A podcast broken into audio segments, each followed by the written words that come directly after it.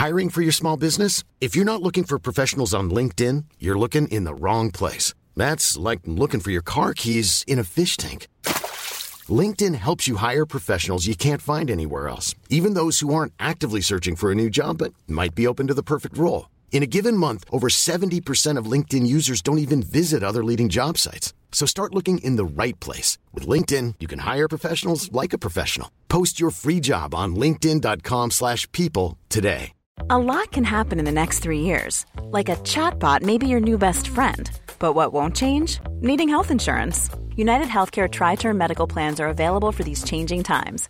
Underwritten by Golden Rule Insurance Company, they offer budget-friendly, flexible coverage for people who are in between jobs or missed open enrollment. The plans last nearly three years in some states, with access to a nationwide network of doctors and hospitals. So for whatever tomorrow brings, UnitedHealthcare Tri-Term Medical Plans may be for you. Learn more at U H one dot com. Hey, I'm Ryan Reynolds. Recently, I asked Mint Mobile's legal team if big wireless companies are allowed to raise prices due to inflation. They said yes. And then when I asked if raising prices technically violates those onerous two-year contracts, they said, what the f*** are you talking about, you insane Hollywood ass f- So to recap, we're cutting the price of Mint Unlimited from thirty dollars a month to just fifteen dollars a month. Give it a try at mint mobile dot com slash switch. forty-five dollars up front for three months plus taxes and fees. Promo rate for new customers for limited time. Unlimited more than forty gigabytes per month. Slows full terms at mint mobile dot com.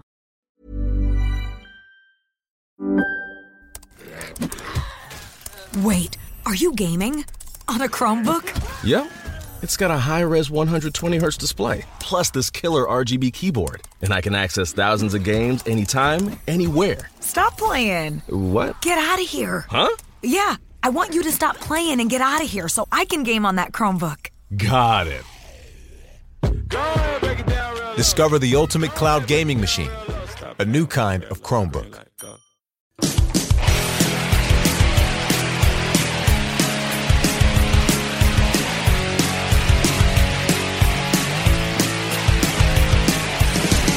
Howdy and welcome to the latest episode of CORE. Yes, that's right. CORE is back here talking about video games and the industry around it. My name is Scott Johnson with Bo Schwartz and John Jagger. It's April second, twenty twenty-one.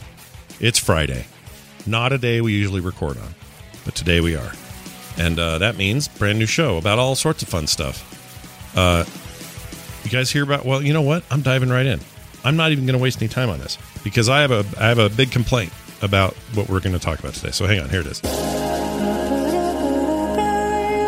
All right, so the Cyberpunk one point two patch came out. This was the one that's supposed to fix everything and bring the game back into its uh, previously held expectation zone uh, before it was launched. Some would say this makes it a retail product. Others have said uh, this is still beta and there's still more work to do. I decided to go ahead and load it up and uh, patch it up and get it on my P C and just see if I could tell if some of the things I had seen early on in that game were still a problem. And uh, truthfully, most of the problems I saw were on console, so it's not exactly a fair comparison. The P C version seemed to run fine in terms of, you know, sort of technically running. Um, but then it crashed three times. So I don't know what happened. I'll probably have to reinstall it because it sounds like it's something weird with the installation. Uh, I, I haven't done the whole Steam check file integrity crap yet, so I may still do that. Uh, but yeah, my experience so far with the massive patch notes that are Cyberpunk one point two has been poopy uh, so far. And I don't want to I don't want to blanket this on everybody and say, oh, we're all having a poopy time. Did anyone else here try it? John, did you fire it back up? No, it took too long. I like my interest in Cyberpunk uh, really waned. Um, you know, it didn't make a very good first impression, not just from a technical, like trying to get the game to run side, but also its uh, edgelord humor and odd tone and all of that. And it just didn't really, didn't really land for me. And mm. so there's a part of me that is, you know, curious about the story beats to see where it goes. I got far enough to be intrigued to see where that story went. But I was waiting so long for this patch that I uninstalled it to free up space for other games and wasn't worth reinstalling mm. by the time I found out this was back. You know, if I'm really bored at the end of the year, maybe, maybe it'll find its way back on my hard drive. I don't know. The When we get to the what I've been playing, it's three games that I was playing like a year ago. Yeah. over a year ago, so it's not unheard of, but just not compelling to me. Yeah, it got kind of the same experience. Bo, any any chance that you're rushing back to the well going, oh man, one point two, put it in my veins? Not really. I'm yeah, like yeah.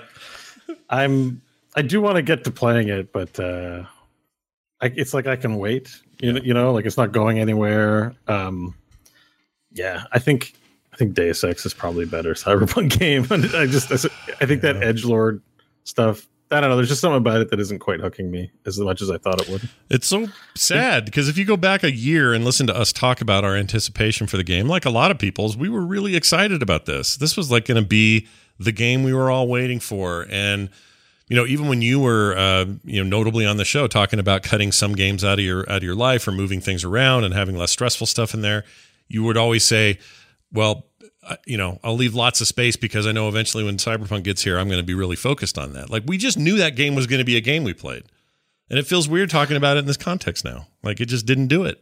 It had its shot, it failed, sort of, in the larger scheme of things, and um. It's not the thing we thought we were going to get, and now it's just all little, it's just all weird now. I just feel weird about that and C D Projekt Red and the entire the entire thing.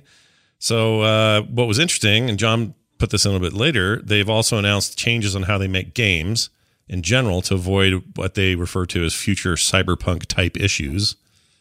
Um, and one of those things was they're pulling back from whatever multiplayer plans they had. They're not doing that now. And uh, we don't know what that was going to look like, although a lot of people sort of surmised that they were aiming to be, and probably could have done it had they delivered on the game in the first place, but they were aiming to be like G T A five level multiplayer obsession where people oh. were just sandboxing in the town all the time and, and that sort of stuff, uh, mods and what have you, but they're not doing that now. They've they've pulled back on whatever that was supposed to be. Yeah, I think that's the aspect of the game that's like the least, like the the the, the biggest bad part is it's, it feels like G T A. Mm-hmm. Like I, I don't.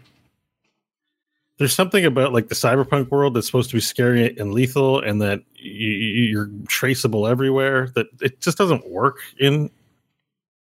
It doesn't work that you can go around like shooting a bunch of stuff all the time, and the cops just give you the thumbs up, even in this corrupt world that you're like just kind of relatively anonymous. Yeah. Like like it just doesn't like, fiction. It doesn't just doesn't jive. Just doesn't make sense. Yeah. Well, I, I, take think, that. I think that's it's not the bugs or anything else. I just think it's like there's a certain element that like you would need the backing to remain cloaked. Like like that fiction has to make sense. It just when you're just like stealing cars and no one's in, you know, you like everyone's ignoring you, but you like slaughtered fifteen gangs in a single day. And like the news is not about you, and and like the premise that it's so violent, like it would, you're still way over the top of what anything else would be. Like it makes no sense. Yeah, it's just sort of hard to, to buy in the suspension of disbelief of that world that way. Like I, I think they, yeah, I, I think I, it feels to the idea of a cyberpunk future is that it's oppressive because they're the powers that be that control everything, and you know we kind of live in that now with headlines like Microsoft selling, you know, twenty-two billion dollars contract to the U S military for A R headsets. Like, like it's it's got to feel you can't. It can't be a power fantasy, which is what this feels like. Like, yeah, I get augments, I shoot everything up, it's no problem.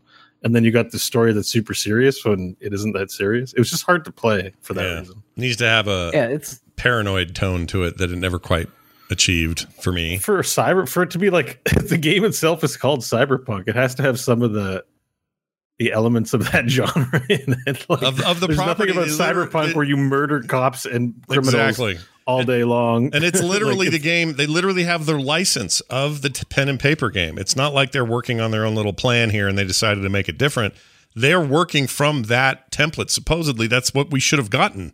And I, I don't know why they didn't give us that or why that wasn't a good idea, or maybe that's too hard to make a game in, or Or well, what? no, because like, the game, know, the game system itself is like that. Like, if you could take a shot, if you get a shot in the foot, you can die of tissue shock. Like, it's extremely lethal, the game, and it's not reflected in the mechanics of the video game at all. Yeah, it feels weird that Elder Scrolls Oblivion, a game that came out ages ago, has more consequences for me trying to be a dumbass and do things I shouldn't be doing than Cyberpunk, a game where in theory I'm being monitored, but Oblivion guards are way more vigilant than all this high-tech surveillance and drones and mm-hmm. uh, all of that. Like, you know, you you freaking pick up a piece of cheese in that game and a guard runs from five miles away going, hey, you got stolen items on you. You're like, oh man, I don't want to mess with Oblivion guards.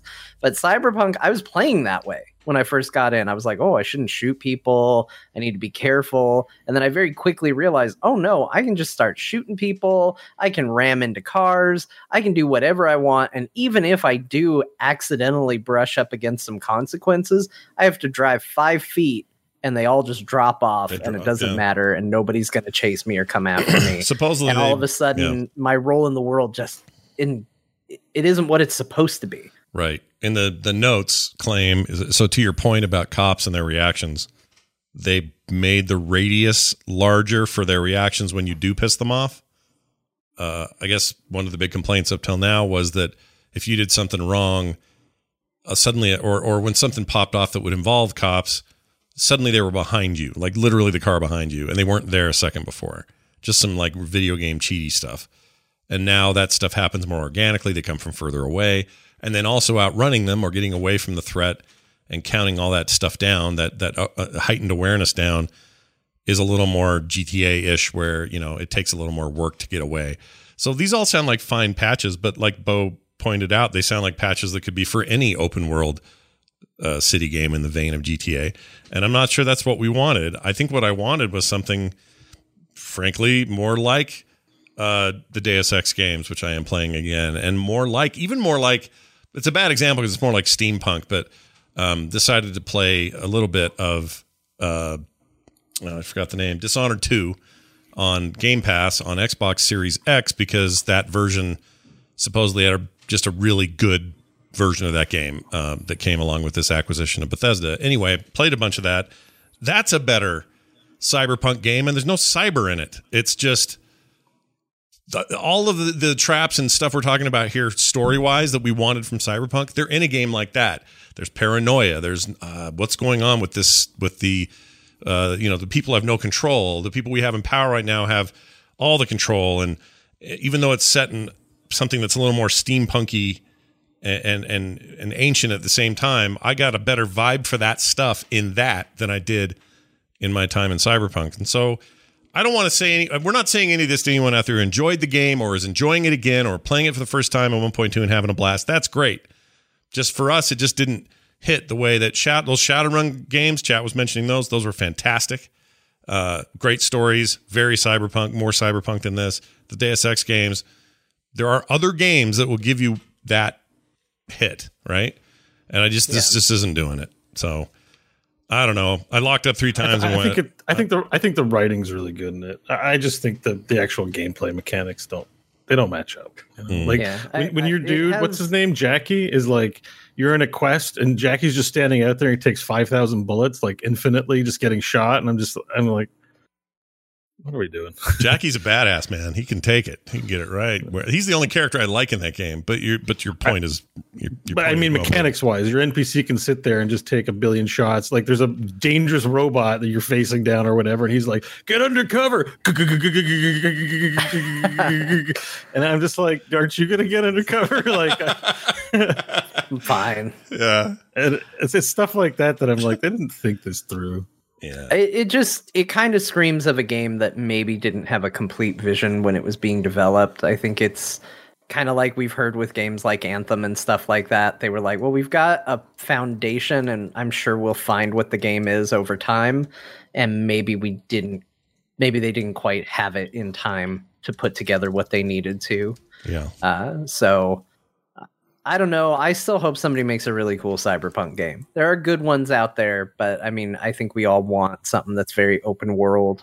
Um, you know, there's a reason that hype for Cyberpunk existed. And to me, when that hype doesn't get met, it leaves an opportunity for either the people who, you know, made the game to build into that, like what No Man's Sky did, or uh, it it means that there's an audience for that content and somebody else just needs to to find the magic and make it happen. Yeah, even during the time of its launch, there were a myriad of other games that were sort of launched in the periphery that were well thought of. Cloudpunk is well thought of. I think that game's very cool. Um, and it really nails the aesthetic, although all you're doing is basically taxi driving in that world, but it's still cool if you like him in Blade Runner. Um, what was the one? Ghost? Ghost Ninja? Or what Ghost the hell? Runner. Ghost Runner. That was Ghost rad. Runner. Very cyberpunk. Um, it's clear that there's a desire for the this this taste in gaming, and you're right. I, I I mean, it felt like coming off of Witcher three and its enormous success for the last five years that they could do no wrong, that they were the perfect dev for this. Like, of course they're going to make this. Like, this is this is a no brainer, slam dunk. I don't know, man. It's expectations versus reality. Expectations were high narratively, yeah. and I think it is really good in some regards. It's just, it's just not what. It's just not that much fun. Like, I would level that at Witcher two. I don't think the combat's that fun in Witcher. I don't. It it's a great was, story yeah. game. Like, the world and story and immersion's great. Combat sucks. Yeah. Like, it's the animations are nice. Like, the stuff about combat that's great, but there's nothing fun about doing it after the ten times. No, it's very hacky slashy. Yeah. I never, I never really tried too hard to, except with a few, bo- you know, su- a few creature boss battle type stuff where it behooved you to have some semblance of strategy. So do a certain kind of magic before you pull the one sword out, and then make sure you poisoned it up before you got there. And I mean, there were, there were things like that, but it never shooting felt. With the crossbow sucked. Yeah, it's it so bad. bad. It was really bad. It's so bad. They didn't even try. I literally put the dot on the thing and then maybe it hits it. Like, it's so bad. Yeah.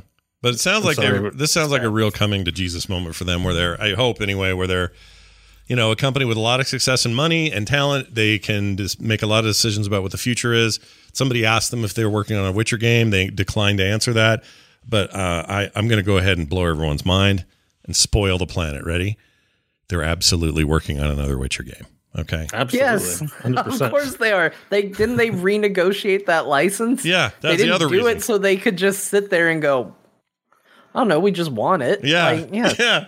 And it's not like they're sitting around going, oh, you know, after this cyberpunk thing, I don't, I don't know where we're best at. What are we best at? Or what do we do? Like, of course they're making another Witcher game. The Witcher three is one of the most successful games in modern gaming history. Duh, is what I'd say to you. Duh, sir. Anyway, watch for The Witcher four coming soon to bathtub near you. Okay. So that's what's going on there. Uh, I played Among Us today. Let's go on the whole other end of fidelity for a second. Sure. Uh, that's like a sideways insult. It kind of is. I think that game is ugly as Although, shit. I read they're doing a complete uh, art rework. That's that. what I heard as well, and that I is didn't, great news. I didn't put it in the news, but yes, they're they're completely redoing the art for that game. I'm stoked about that because there's nothing wrong with the gameplay. Gameplay's great. It's clearly a, a massive hit for a reason. Uh, yesterday or two days ago when they launched their latest patch with a new map, six hundred thousand viewers on stream that day, and there was some poking around where some different uh, media outlets were asking the developers if they were giving um you know or had special deals going with certain streamers to like stream it and stuff, and they said no, we're not doing any kind of co-promotion here. This is just people deciding to play it and stream it. And it was that's massive. Those are huge numbers. The game's great. I played it today. We had a we had a play date today for my T M S show, morning show. We had a really good time in there as always, and it's ugly as a butthole, though. It's so ugly. It's the it's so ugly, you guys. But, but uh, to be fair, I've this type of game is not new to Twitch. Like this is a this is a, this is a game genre that's popular on Twitch. It's made popular by Twitch, and has been around for a while in even uglier forms. This is like the this is the prettiest version of this kind of game that I've seen on, on from a devil's advocate perspective. Sure. Just oh yeah. No. No. No doubt about that. But like. They made a game. It was what released in twenty eighteen. No one heard of it. No one played it. It was like kind of a bomb. Free on phones, cost a little bit of money on P Cs or whatever. Gets mm-hmm. picked up in twenty late what tw- late twenty nineteen, early two thousand. People go crazy with it. It explodes. It's this massive popular thing. Um, they've made a ton of money even from the tiny price they sell it at. Have it on Switch now, like all that sort of stuff. But the entire time, I just look at it and go, "All right, well that hat you want me to wear." Is about eight levels resolution lower than the guy I'm putting it on. And none of this looks good, by the way, on a four K screen. Like, it looks bad, so bad. So, John, you're right. They did announce that, and they one hundred percent should do this. They should take their fat stacks of cash. Don't go change the world. Just make your game look like a proper-ass video game and pretty it up some, because every time I play it, I feel like I'm playing somebody's college course project. It's just so ugly. I wouldn't be surprised if they're going to keep roughly the same style, though, because they've they've made it iconic. I mean, the kids around this house, they haven't even played Among Us, and they draw the Among Us people all the time. Right. Like, they're kind of obsessed with it. Yeah. And so I, I think it speaks to the audience. But, yeah, I mean, let's let's make it a little cleaner. Just tighten it up. That's all I'm yeah. saying. Those the character, tighten up the graphics, like yeah, that old dad used to say. That's still the most popular. So I have a repost of that video that I put up on my channel, my YouTube channel back in oh five, like before Google owned YouTube and everything. That's still my most popular video I ever posted. Hundreds and hundreds of thousands of views, five, six hundred thousand, something like that. And every once in a while, my comments will go nuts with a whole fresh bunch of people who discover it and then just sit there and make fun of those two guys. It's an amazing video. It's so good. Yep. We just got to tighten Wait, up. I don't think graphics. I've seen this video. Oh, I don't think I've seen it. Uh, it's so if good. If you watched, if you watched Z D T V or uh, what, what did it turn into? Why can't I remember what it was after that? Uh, Tech T V or mm-hmm. here, I'll play it for you. G four. They yeah, used to play, just play, play for me. Here, I'm going to play it for, for you. Me, and you know what just blew my mind? I didn't realize this. If you search for "tighten up the graphics" on uh, on YouTube, my version of the video comes up. Or it may be different for different people, depends on who you're logged in as. I don't know. But anyway, I'm going to play it. Uh, here we go. Oh, hurry up, man. Boss is coming in. Dude, almost got it. Hey, guys. Finished testing that game yet? I've got another one I need designed. We just finished level three and need to tighten up the graphics a little bit. Great. Hey, I can't believe we got jobs doing this. I know. And my mom said I would never get anywhere with these games. Call Westwood College online, eight hundred It's so good. We just finished level three, and we got to tighten up the graphics a little bit. Yeah. Also, wow. Is it bad I kind of want to call this number? I mean, this is like late eighties, right? Early nineties? I hope it's just somebody going, if you want to tighten up the graphics on level three, press three. I might actually try it. Hold on. I got a way to do this while we're on the air. eight hundred nine one four five Oops. eight five Wait, are we calling what? Are we calling the college? I'm calling this yeah. college to see if they still exist. So, oops. Hold on. That's not what I wanted. Why didn't it work? Okay. eight hundred nine one four eight five eight two Okay, we're going to call and see if we can tighten up the graphics we, on level three. Can we pretend to be Russian? Uh, I don't even know. The number you have dialed is unallocated. Oh, what? Oh. It's unallocated. Wow, man. They couldn't catch that guy on a slightly better day? What happened? Did he find out he lost the lottery? Jeez.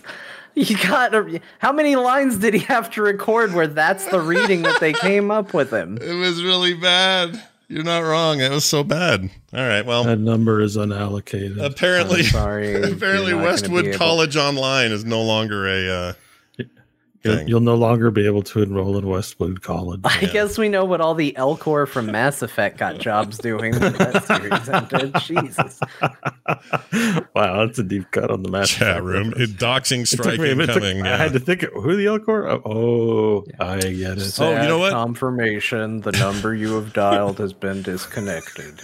It says... Uh, oh, were they scamming and they got shut down, Benjamin says? There may have been some news about this. Um... Anyway, it's pretty bad, and I love it, and I'm glad we called it because now we know. Now we've learned. Abdominal tension. I went to use the washroom, but someone else was in it. He's really sad. Now I want him. Now I'm worried about him. I hope he's okay. Good luck, Westwood College guy. We barely knew you. It says not intended for residents of Texas or Massachusetts for whatever reason. So they don't like those guys. Yeah, not very cool. Westwood Online. Everyone could have come, but except those people. Yeah. Uh, I am going to try their website, westwood online dot e d u Let's just see. Okay. Westwood. Oh, dead. Okay. Well, they're gone. That's it. They're gone. Is that what it says on the site? Just the word it's dead? Just a picture of Eeyore, and he's going, sorry, the website doesn't exist. uh, I hope more people Typical. hear this episode than than just... the core people, because that's one of the funniest exchanges we've had. All right. Uh, what else? Uh, that's that. Uh, Among Us, still a threat, is what I'm saying. It's a fun game. And I'm not even saying, by the way, I'm not saying get rid of that iconic look. one hundred percent keep it. Just let's have some high-resolution sprites in there, or if you're going to do stuff, don't even have to do polygonal. I don't care. Just make it a pretty game. The environments look like somebody made them on M S Paint and imported them at the lowest possible resolution, and it barely yeah. kind of just works, and it's functional. And I know to some people there's there's value in that, right? Like it's it's like dirty and edgy and and gross, and that kind of makes it cool, and I get that. But I think you could go, you could make, you could do better. That's all I'm saying. Because you, you put in the show notes, or someone did, that it had six hundred thousand viewers. Like, they don't, it's like a, if it ain't broke, don't fix it. Like, this whole game exists because of Twitch. Like, well, yeah. It doesn't matter at this point. And they had you know? said, they said, well, we're going to, um, we're going to start, or sorry, they said, okay, so when the thing took off for them, they were starting work on Among Us two. And then when things really took off, they said, uh, maybe we just focus on this thing because it's a cash cow. What are we doing? Mm. So they canceled yeah. the other thing. And I would rather see them throw resources into like making their live game of Among Us, just make it a prettier game. I mean, I, the, the newer levels already showing some of that. Like the newest level looks kind of nice compared to the other stuff, but most right. people play the original level. So, well, I, I mean, that's the part that makes me laugh a little bit is mm. the fact that, you know, it looks the way it does, which again is fine. It's fine. But then they're like, hey, we added a new level. It's like, well, how long did that take? Like, I can, you want another new level? I can do a P N G file for you right now that'll be on par. Wow. You're not wrong. P N G's fired. Yeah. It's not bad. No, P N G is a good, good example because uh, uh, I assume they need to put a lot of transparent stuff in there, but like if their if their big takeaway from all of the success is maybe we can make more money on the back end with cosmetics and stuff, and I think that they could, that stuff's got to look better. You can't charge for it, and that's why they don't now. Like the hat you put on now and the pet you get and all that stuff, as far as I know, you don't have to pay for any of that. There may be some D L C that includes some stuff, but for the most part, those hats and things are just garbage. So if they want to up that game, I don't know what they want to do. I shouldn't speak for them. I mean, I think somebody could crack that. The, those hat JPEGs could be cracked out in an hour, right? Like how much yeah, value oh, do they really like yeah. twenty cents? Like, I, I don't know. It's I don't know either. I, I'll bet not. I bet you could get a buck a hat. I bet you could get people to pay a buck for those hats. Somebody that's, makes that's, a, yeah, it's uh, a gold mine. They made themselves a gold mine. They did. And I hope they take advantage of it. So good luck, guys. I still like your game. Uh, No so Man's Sky Expeditions. We could have been doing Bitcoin. I'm yep. sorry. Uh, we're, we're, we're hey, we're going to get to that. Don't you worry, Bo. We're getting to your Bitcoin. Bo has a rant today, and I'm stoked about it. It's going to be great. I don't even know what you're going to go off on. Well, I kind of do, but no, no. I just like like. Anyways, graphics cards are used for Bitcoin or making shitty low effort JPEGs that they. Could, it's better than Bitcoin when you can make low effort JPEGs and sell them. Well, more on that coming up. I can promise you.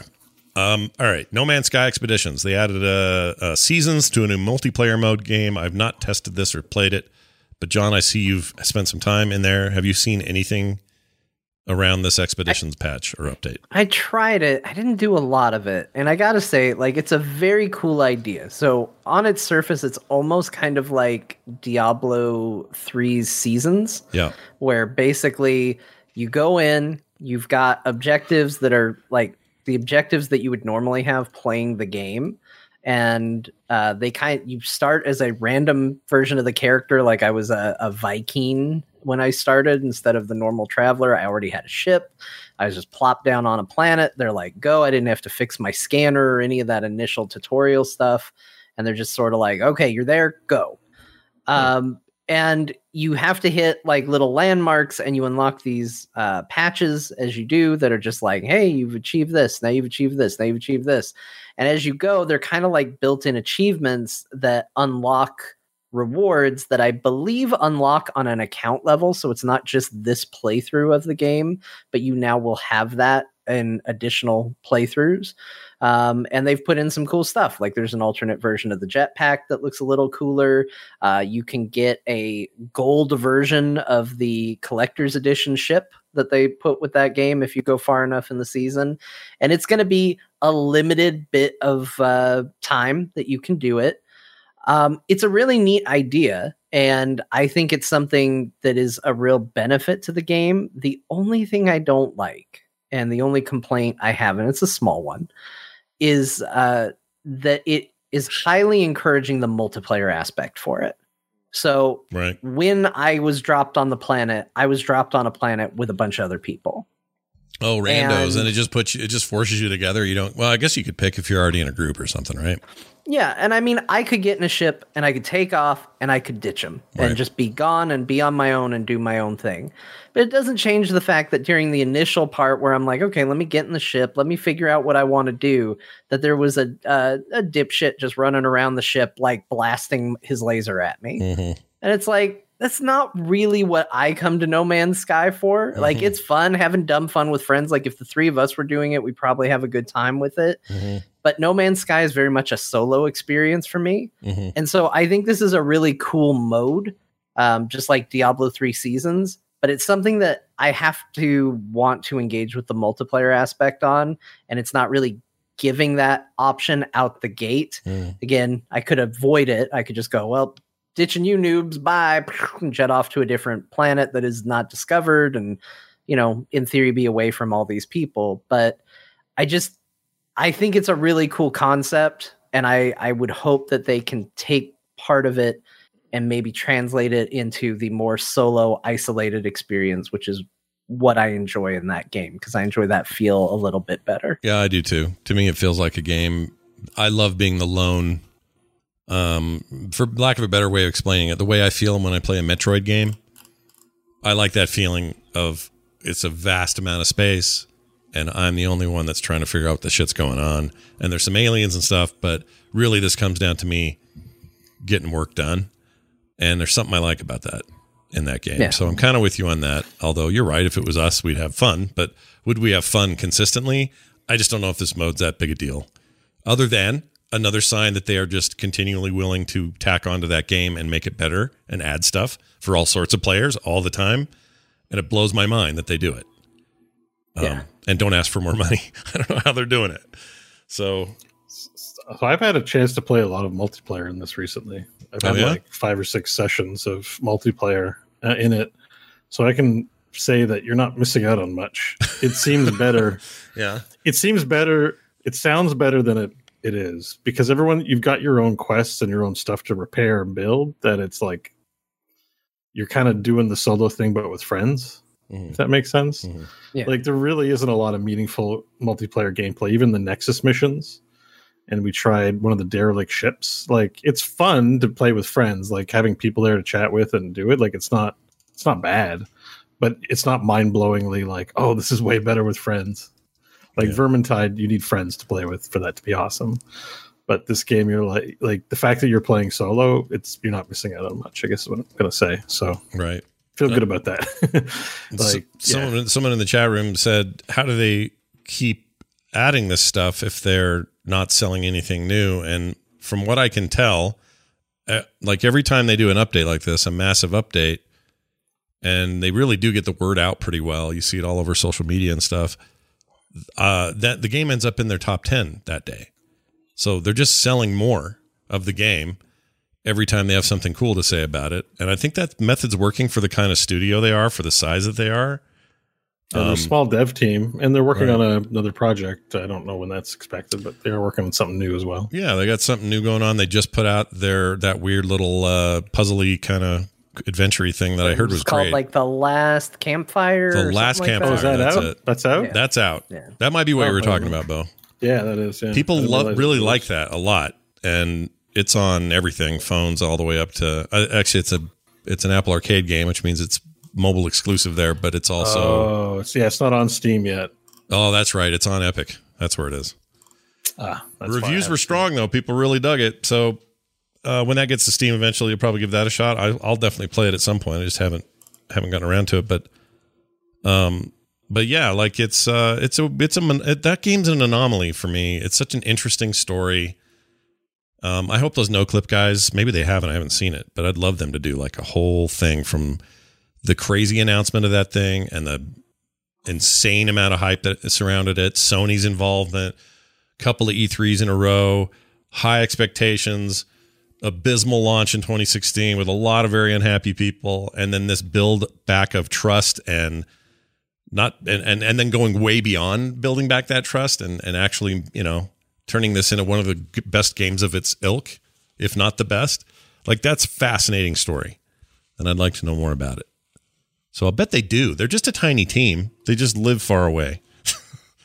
So I have a theory of what's coming next, too. I think some cool ship customization stuff's coming to that game in the future, because they, uh, in this patch, they remodeled all of the science vessel classification ships. They all look hmm. much better, much more high def, much, uh, much more defined. And the thing that I've always thought playing No Man's Sky is, man, it'd be cool if there was a way to, like, customize your ship a little bit more, rather yeah. than just like sit in a starport going, I hope a cool ship comes by. Like, it'd be it'd be neat to be able to, like, actually take it apart and put different parts on a on another yeah. ship and make something a little more custom. Cause, cause and the, if they're up in all those models, that might be something that happens. They do have an upgrade panel for the ships now, which was new from the last time I played recently. Like, you can add inventory slots, and there are there is a way to upgrade it. I just haven't really dug into it, but that's new. Right. Yeah, you but can, you mean you visually. Can upgrade the yeah, I mean visually. You yeah, mean you visually, can upgrade yeah. the classification of the ship. So you if you you really like the look of, like, a D-class ship, you can bump it up to where it's got the shielding and engines and power and all of that of a S-class. Um, and you can also add inventory, which is nice because the default S-class ships have notoriously small inventories. Yeah, yeah. Um, yeah that's why I didn't use my S-class, because I'm like, I've got a C-tier ship with tons of inventory space. Why would I ever switch away? Yeah, so I think it'd be cool if they if they went that route, or even just added a bunch of new ships. Like, I feel like I've seen so much of what's there that, you know, part of what was exciting about that game early on was like, oh, look at that ship. Oh, look at that ship. That's awesome. Mm-hmm. So I, I hope something like that's coming down the line. And honestly, I hope they do more with this Expeditions thing, because I am a chronic, every time they put out a new patch, I start over. Yeah. And I am getting a little sick of running through that story. It's it's kind of an optional story, but at the same time, it's sort of not in places. Sure. Um, and this does provide a path to have a different start to that game, to start over and not have to do the whole Artemis quest and stuff like that. So I think it's I think it's a really neat first step. I just want to see it expand a little more, and maybe a little more focus for the people that are playing by themselves. Um, I don't mind them expanding multiplayer too, but that's just not how I'm going to play that game. Did you? I, oh, go ahead, Bo. I just my secret wish would be for them to make combat in both space and on the ground actually fun. Yeah, it's so it's so bad. Like, it's so easy. It's just easy. You're just like, okay, yeah. Like, it's not like it's bad, bad in a bad, bad way. It's bad in that. Well, you're right. It's just it's really simple point and shoot, and it's just enough. Like, it's to not get the bad. Job done. It's just not fun. Let's say that one. There you go. Yeah, yeah. yeah I it's, agree with that. Especially like, do it for an combat. Hour, and then I'm like, okay, like uh, ground ground yeah, combat in particular, I don't like. Um, it just feels clanky and weird, and and and like no one really gave it much of a thought. The space stuff I think is okay, because I I really don't spend that much time shooting anybody up there, so maybe it hasn't bothered me as much, I guess. But you know, all I've had to use. Oh, if it for you do is. Like that, but it's like it's just you do the hunt pirates stuff, or mm-hmm. there's some Nexus missions that are to eliminate spaceships. Yeah, and like I don't know, there, there is it's just mechanically it's not very interesting. The enemies aren't interesting. You just kind of you know it's the same sort of thing. It's just not. I don't know. I just wish it was more fun. I don't. I can't really say what they should do. I just know that it's not that it gets old. Well, quickly. Gantor in the chat says. Careful, we're now we're now stepping into Star Citizen territory. That's an interesting take.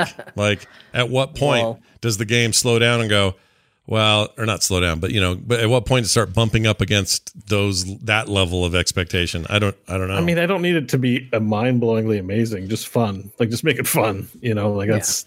Yeah. Yeah. Actually, one of the also, fun things about the game is way ahead of Star Citizen because this game is a game that. Oh, it's exists. An actual game. Yeah, John. Hey, yeah. I don't know if you knew this. You can go to various platforms and stores and pay money to buy No Man's Sky and have a game on your hard drive.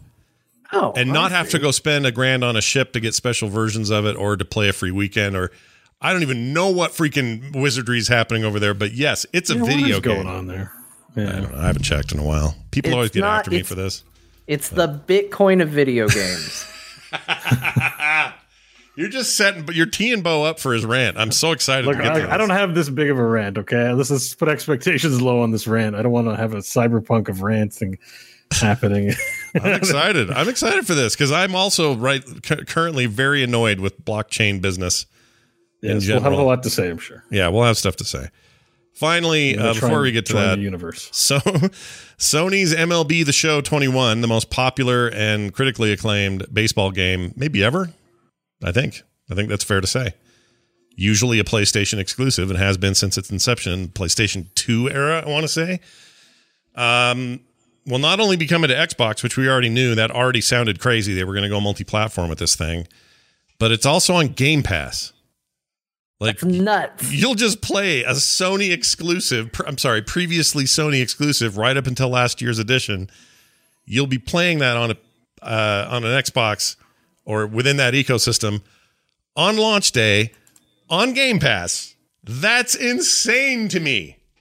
I it still means, can't believe it. What that means is if you're just a fan of M L B The Show, the cheapest and easiest way for you to own and play that game is to have an Xbox, because then all you have to do is have an Xbox and pay for Game Pass. Yeah, which you probably already are paying for it. If you're not, why are you, you even in that ecosystem? You don't even have to buy the game if you're an Xbox owner. Yeah. You are just going to have it on launch day for this Sony uh, created title. That's that's nuts. I, I think it's bananas. I'm trying to get my head around what's going on here. So Sony usually very resident or hesitant rather to put their big exclusives of any kind anywhere else. And you could say, well, Horizon Zero Dawn's a good example of them loosening that up a little bit. And I would agree. It's a sign of it, but it's also, you know, a twenty seventeen game. It's been out for quite a bit. It's not like they're really going crazy. It's not like day and date or even six months later or any of that uh, with that game coming to P C. In this case, you're talking about your number one console rival, a rival that is already giving you all kinds of heartburn because their services end is truly rivaling what you can produce or what you can perform on, on the PlayStation side. And you're going to take your top performing uh, in-house developed sports game that is really popular. And I know a lot of people are like, I don't play space, but sports ball sucks. No more, you know, you don't care about sports games. I get it, but it's massive. All right. Madden every year is massive. Do you know what pays for E A's bills? Madden, FIFA, N H L. That's what pays the bills at E A. Everyone's always wondering how they make it work with all these failures like Anthem and stuff. Oh, I got news for you. It's just a lot of football, and it's a whole lot of hockey and a whole lot of soccer paying the bills over at E A. So sports yeah. are big on video games, and them getting this deal with Microsoft, or I don't know how it worked, but having that happen on Game Pass is just weird. It's weird. But I think they benefit because suddenly the best, and you could argue the only good baseball game on the market, and it's good. I like that game. I play that game when I, you know, when uh, different times, um, been a couple years, but I like the show, oh. and uh, I'll definitely play it on Game Pass. Like, I'm actually really excited about this, but I think it, Microsoft just gets to extend their sports brand a little bit and say there are a lot of people on Xbox who are just Xbox fans and love it and are dedicated to the platform, and they always get Call of Duty there or whatever, and there's sports fans there. We want to get them to, why not make a little extra money on this thing? It's not going to hurt us, but it does have, definitely benefits uh, Microsoft. So I don't know. It's a crazy thing. Can't believe it's happening, but it's happening. Help, help, it's happening. Um, Is this the first? I don't know if it's the first. It probably is, though, right? What else has Sony ever yeah. put on there? Uh, I mean, nothing comes to mind that seems like a Sony property. So, like, I know. mean, my Sony owned. Um, I think it's definitely the first day and date for release. That's for, I, I that's for sure. Yeah. Pretty, I feel pretty confident saying that might not be the first time that a Sony made game is coming to Game Pass or Xbox, but it's. Yeah, it's yeah. the it's the first time that I think we've had a, a launch where it's going to be on both consoles at launch and on Game Pass. And in one case, you got to spend seventy-nine dollars for it. In the other case, your rival's platform that you have gone ahead and put it on, whatever deal you made, is not going to cost seventy-nine dollars. Players are going to just play it because they already paid their fifteen dollars that month. Mm-hmm. That's just bonkers to me. It's bonkers to me, but it's fine and it's good. And I'm excited because I really like the, that series. So um, we'll give that a shot and see how it goes. Speaking of Game Pass, I have uh, I played a lot of games this week. As you can see from my list, it's a little insane. But yes. But the one at the the one at the bottom I'm very excited about from a from a, all sorts of perspectives. Because you know, okay, let me say, well, you know what? Before we get to any of that, sorry, I'm jumping ahead. We're going to, we're going to dive into Bo's rant. Hold on, here's the Bozone layer. Bo, not, go off. A, go it's off. Not a rant. I know it's not a rant, but I still want to hear you do it. Go off, will you please, on Bitcoin and how they can all F off. Tell me why. What's going on? Uh, well, okay. So I, as as we browsed through the, for news uh, before the show, I saw this headline that said something like, Bitcoin company pays thirty million. What is it? thirty billion, thirty million. I got to open the article. Uh, it's on P C Gamer. thirty million dollars in graphics cards. Mm. Um, well, okay. So I read it a little bit incorrectly because I thought they meant graphics cards. Turns out these are G P Us that are designed for mining particularly. So we're not talking G T X, you know, thirty eighties or something like that. Right. But still, I'm trying to out here to get myself an Xbox or a P S five or something, or I don't know, build a computer and hope prices are reasonable. And these assholes that are participating in today's version of a gold rush, which is, you know, money for nothing, right? Let me run some computers and then it'll make me money because computer magic. They're buying up all the, the gaming hardware for nothing just to get rich, and also, you know, in a very unsustainably, like, this this isn't a good thing, like, to be just running computers for the just to make money. Like, at least we're playing video games and watching movies with our electronics, or I don't know, communicating with loved ones. Like, it's so annoying that people are just using it to just run it for no reason other than to get rich quick. And then make it harder for me to get my gaming hardware. So F you guys. Uh-huh. I wish it would stop. Yeah. It's stupid. Yeah. Please stop. Okay. No, this is ranty. Yeah. I like it. Now here, here's what I would say to you. Uh, you're not wrong. And I do hate it. I hate it. Um, it's annoying and it shouldn't happen the way it happens. And it's also relatively, although it's a few years now, but it's relatively new as a phenomenon. So what's happened is both A M D and NVIDIA and others have got have had to start making a, a shift and say, all right, well, instead of having all of the graphics cards swooped up because they are particularly good at at Bitcoin mining uh, and Ethereum and everything else, we're going to make cryptocurrency ready cards that don't have any benefits video card wise. These are the kind you're talking about earlier that just are good at the Bitcoin mining and lousy at G P U computer gaming. And in theory, that means that they just gained a whole new side of their business and they can manufacture for that side. But the problem right now is not that, because that is what they're going to do and that is what they're planning to do. And in some ways, they already are doing this. The problem is there's a massive chip shortage in this country, or in the world, and nobody can get chips for anything at the rate they used to. All the all of the uh, supply chain stuff is impacted, mostly COVID reasons, but some other reasons. It's complex. Tom Merritt did a really great extra episode of his of his tech show about it to sort of help inform people. But but basically, it comes down to massive chip shortages across the board. So PlayStation five's even more delayed because of it. Xbox Series X and S's more delayed because of it. Phones delayed because of it. Um, all sorts that of stuff. Game Boy. Game Boy. That Game Boy isn't coming out. Right. All that stuff hosed as a result of the chip shortage, and demand is also at an all-time high. So there's this combination of factors that are going into it. Once that it should gets, be illegal. It should be. But once that gets to, well, I don't know if it should be illegal. You know, I'll tell you why, because everything you've just described, you can argue, I don't like it, or I do like it. They're creating a value of good, or a good of value. Yeah. People who mine Bitcoin are doing nothing. They're literally, even if they had a supply from a different source, they're burning like the community's energy resources that we use to make cars and to make shit just to make money, just to be rich. They produce zero value in the world. They literally mine a coin mm-hmm. that has value, but does nothing for nowhere for nobody. Like it, it does absolutely zero good in the world. Like T V maybe does zero good, but it provides someone with entertainment. It's a, you know, good value. Like it does nothing but burn. Re- it's just burn. It's like why in order to it, imagine if with gas, I could run my car in the garage by putting a brick, putting it in neutral, putting a brick on the g- accelerator and just burn the engine. And every now and then like a dollar bill popped out of the exhaust. Like that's what you're doing. That's what Bitcoin mining is. Like it's, it's stupid. It's just a stupid thing, like in concept and in principle. And yeah. every time I see someone that's a Bitcoin proponent, I'm like, they look as stupid as they sound. I'm sorry, I'm gonna be super insulting, but you're dumb to think this is like a good idea in any way. You just want to have something for nothing, right? And that's that's that's all. And then these companies are like, let's make a whole company, which is what the gold rush is. Except at least with the gold rush, you could walk out into the bush and no one ever would see you again if you died from something out there, and it's it's just all on you.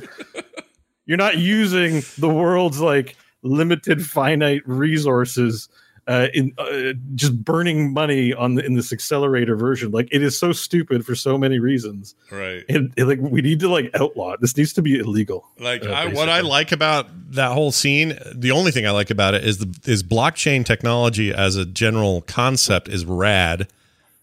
But that exists with or without any cryptocurrency, without all this other stuff. They just use the blockchain chain for permanent ledgerability and like, you know, the the, the whole need for permanence when sure. it comes to crypto it's, stuff. It's a marvel of of puzzle engineering and, and technology. Right. It's incredible. Sure. The blockchain's amazing. And the blockchain has a billion no, no uses, doubt. has a billion uses, many more beneficial to a lot of things that we don't even know about yet because we're just getting started with it. Um You're not wrong about the gold rush mentality, how it feels to me. I'm not saying this is exactly how it is. And I know we're going to have listeners who dabble in the market. So we're not, you know, I'm not calling anybody out. I'm just going to say that uh, it does feel like um, gold. You're rushing for the gold. And then a bunch of you are going to get some gold. Some of you. It's a little bit of a multi-level marketing campaign. There's a bunch of you at the top are going to get a bunch of the that, and then it, then it's bubbles and goes away, or it doesn't go away, but it spreads out so bad that nobody makes anything. And then what'd you do? You spent half the Amazon burning computers to, to freaking mine your gold, and then what? You have all the money, and then the other people still don't have the oh, money, right. and now we just have more and disparity. The, and, to maintain the money, we still have to burn energy to keep those ledgers active, like.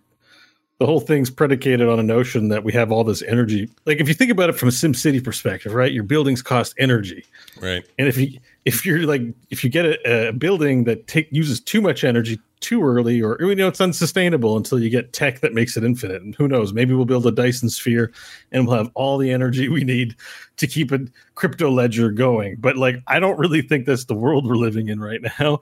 I think there's a massive environmental problem, and we're already trying to figure those problems out. And it's like some schmucks come along and be like, yeah, we don't really care about that. Let's just put, you know, again, the brick on the accelerator and just burn it even harder. Let's, let's hasten the burning of resources and the stupidity of, of what we're going through instead of helping. You know, it's just a, a lot of people who might have smart ideas on actual things that could help people instead of just going the complete other direction. And, and I don't know, I hate it. And, and I really... D- was just ignoring it, but now that I can't get a P S five, I'm super irritated. Because yeah. arguably, like, I don't really want it for that great of a purpose either. You could level my same argument at just like buying a console every five years. Why is one console a lifetime not enough? Blah blah blah. Mm-hmm. But like, at least we're doing something with it, right? Uh, it's easy to get down uh, some uh, some rabbit holes though. Like, is uh, someone in the chat who is a Dwight Schrute, famously from The Office and the chat, says, um, I wonder if Twitch is carbon neutral. That's a great question. I don't. I doubt it. I doubt that that probably not. Twitch has found that equilibrium and figured out a way. I, I can't imagine they have.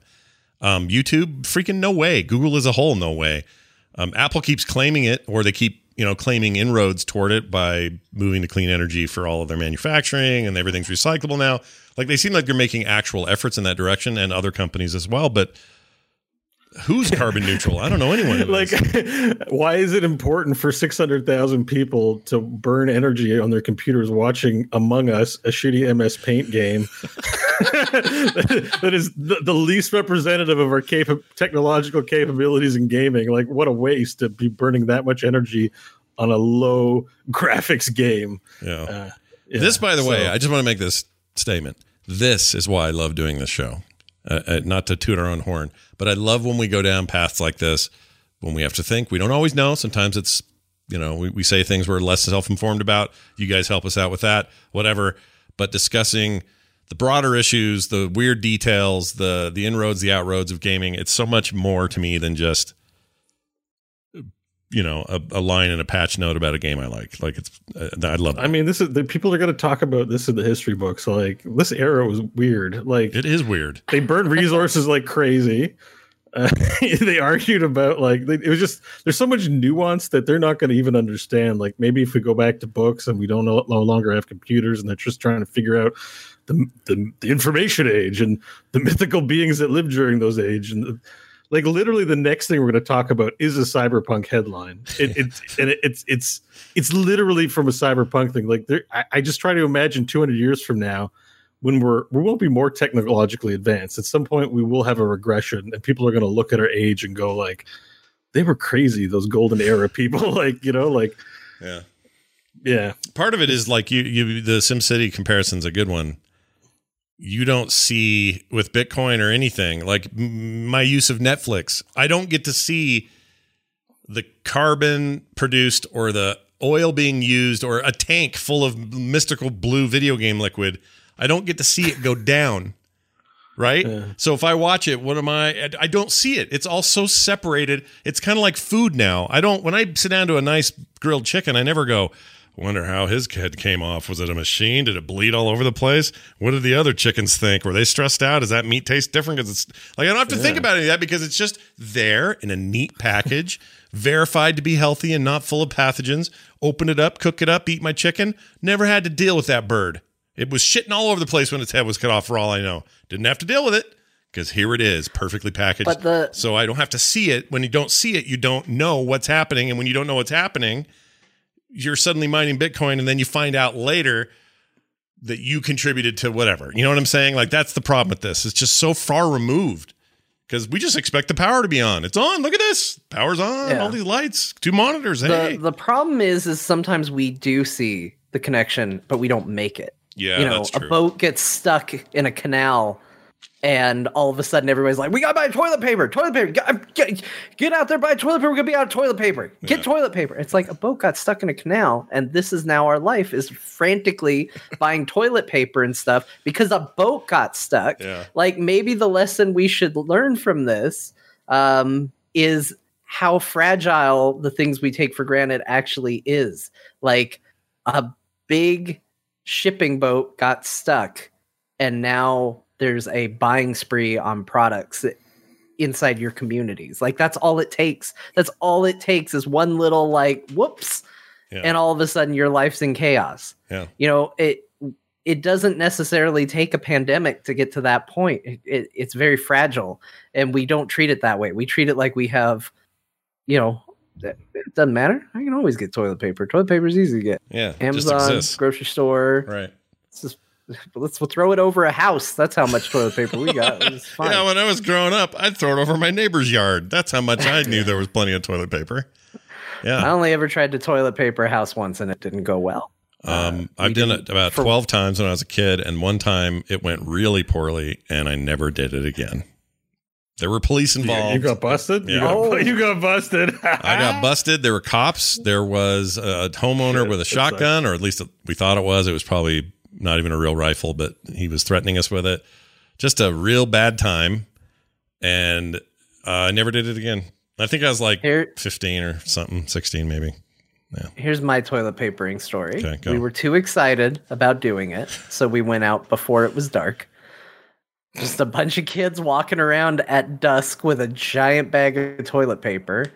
We went up to the house we had decided we were going to toilet paper. And again, it was dark enough to where you, you know, there were deep, dark shadows, but you could clearly see if somebody was standing out in the open, you could see them. And we walked up to this house. We got out the first roll of toilet paper. We threw it up into the air. And from the porch, the family that was sitting out on the porch watching a bunch of idiots walk up to their house and start this went, "What are you guys doing?" No. And we did not realize they were sitting there. It was just dark enough to keep them hidden. But we were out in the open just getting ready to toilet paper their house, and we yelled and we ran away, and we lost one roll of toilet paper, which remained in their yard. And that was That's the first funny. and last time I ever toilet papered a house. You think they used it? The toilet paper went to use at all?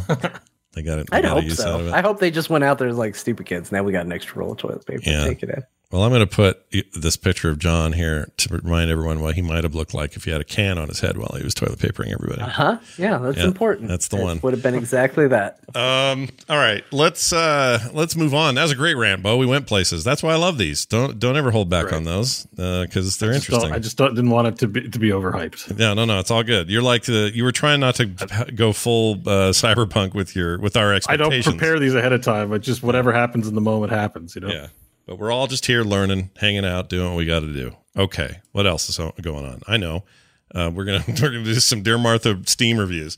Uh, this is a new thing we do on the show. I love doing it because uh, it's just a great way to carry this forward.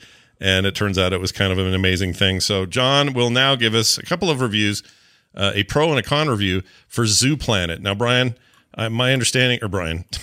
I almost called you Randy. What's your freaking name, John? Do you want me to start with the the which one's which here? Ken Burns first. Well, uh, yeah. So this week we're going to do something a little different. We're going to do a dueling review for Zoo Planet, yeah, or Planet Zoo. Okay. I don't remember which one. Planet Zoo, I think is correct. Two. Yeah. I wrote it names? both ways, and now I don't know what it. What it's a it very is. good you know game. You, very good game. I want to do a I would do intro like uh, you know, Hearthstone style. Oh, okay. So. uh So it's a dueling review. We're going to get a positive review for Planet Zoo, and we're going to get a negative review for Planet Zoo, and you just make up, you know, your own mind based on who you want to believe. All right. Which, oh, which we'll music? start with the Dear Martha. Okay, the Dear Martha. Here we go. Enjoy. And my dearest Martha, I come to you today with a review for Planet Zoo. Martha, get at a discount. Very good game. However, a lot of animals end up being the same species. Just look a little different. There's like five species of dog and bear, L M A O. On top of that, some things are not very well rigged, like climbing and jumping look so weird. But it's peaceful, relaxing, and good way to exercise some creative juices. Or just watch some pretty animals do their thing. The music is amazing, and the graphics are breathtaking sometimes. Plus, there's so much to build, and I'm always excited to add animals to my zoo. It is a whole project every time.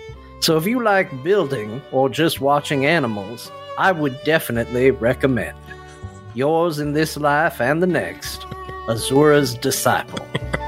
Azura's Disciple. Wow. That's, I don't know why that's so, that's an intense name that guy's got. All right, now we move. That was a positive review. That was the positive okay. review, yeah. That was the positive review. We're going to go to the negative one. I need to be completely clear. Besides the beginning and the end, I'm reading these exactly as written. I am not taking any liberties. Fair, fair enough. All right. Hold on to your butts for this one, everyone. Here we go. My dearest Martha, this game is sucks big time. Try to dig tunnel. Path is block. Try to build something. This cannot. That cannot. Don't create game where everything I cannot do. Yours truly, C B C B C B.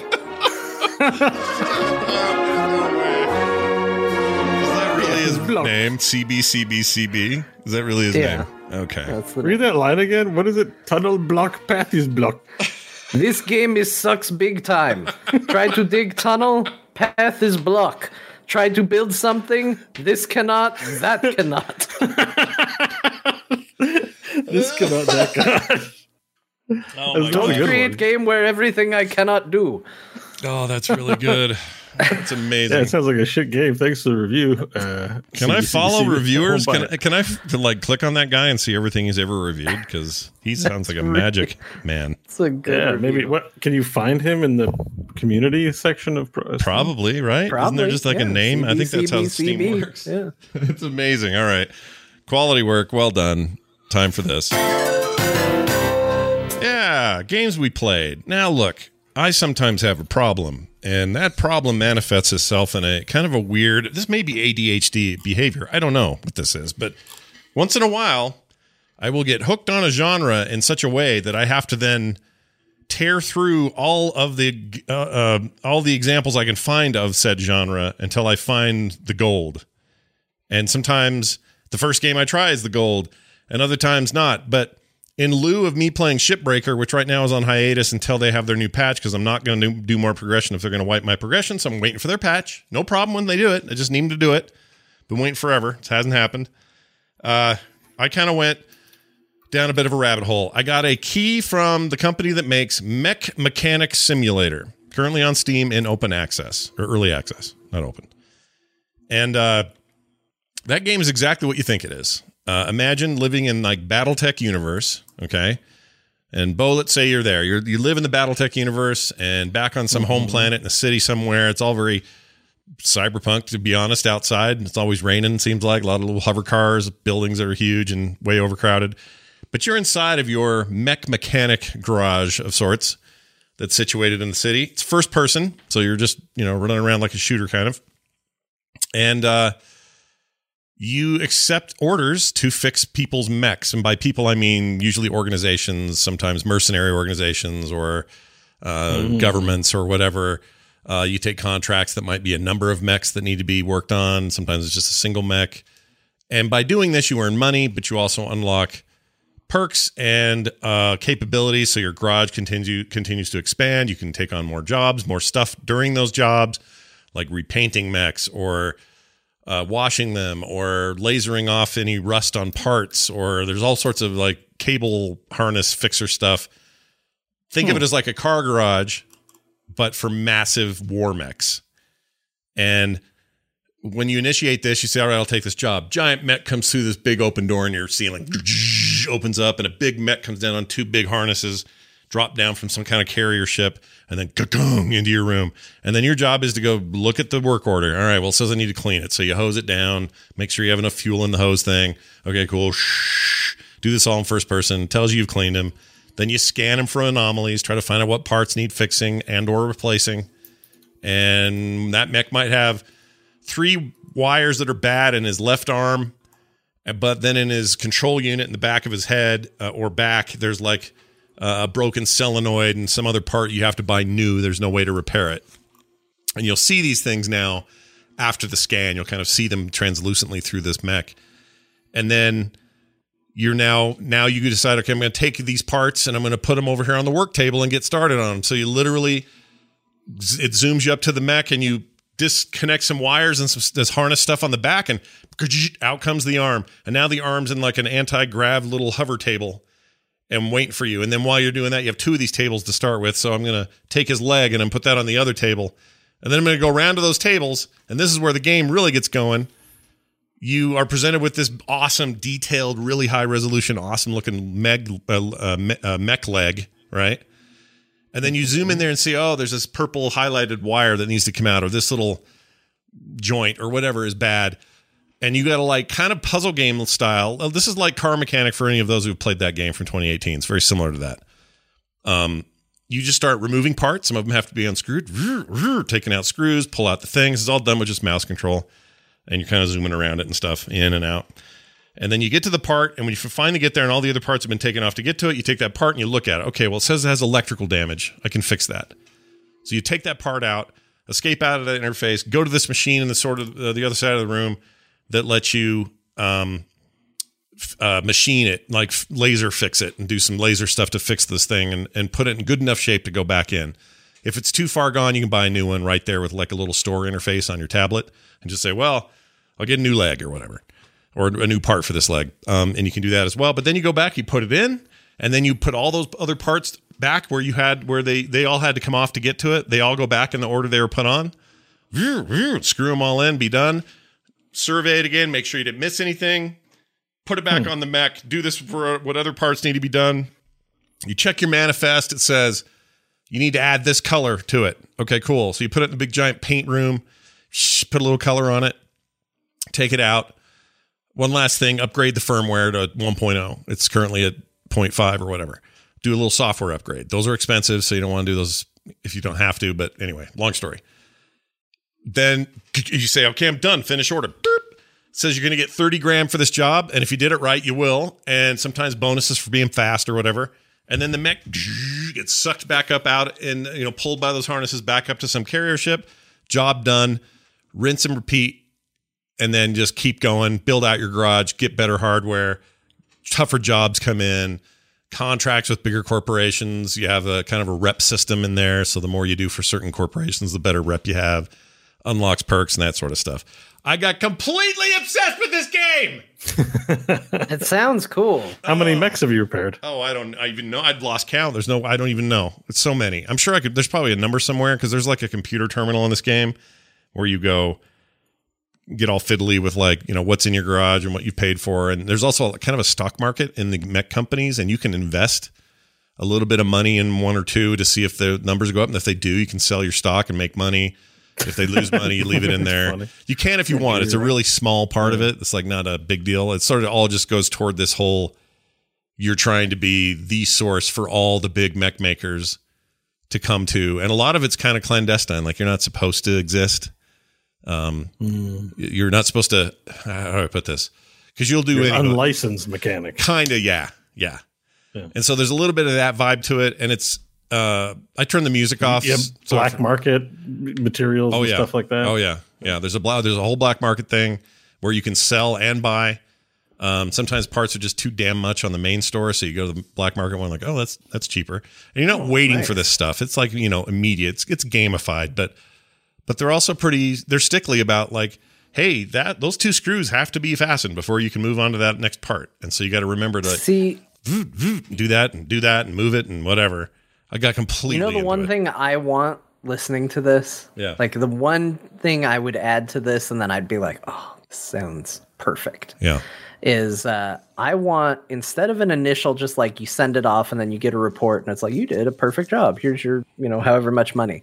Yeah. I want to see that mech get dropped into combat or whatever job that it does. Mm. And based on how you did, you know, like if you didn't, if you got done and there were bolts still left on the table and you're like, oh, I didn't really find where those went, but I'm sure it'll be fine. I want a little cinematic of that mech charging into battle. And then the arm just falls off the mech. Yeah. And then you just see rockets hit it and blow it up. And you're like, oh, Oops. and I want you to see the consequences of uh, your bad mechery. That's not a bad idea. That would be super fun. I do know at some point I get to stomp around in a mech, but I don't know in what context. They haven't really explained that. It's early access. Some of that stuff's not done.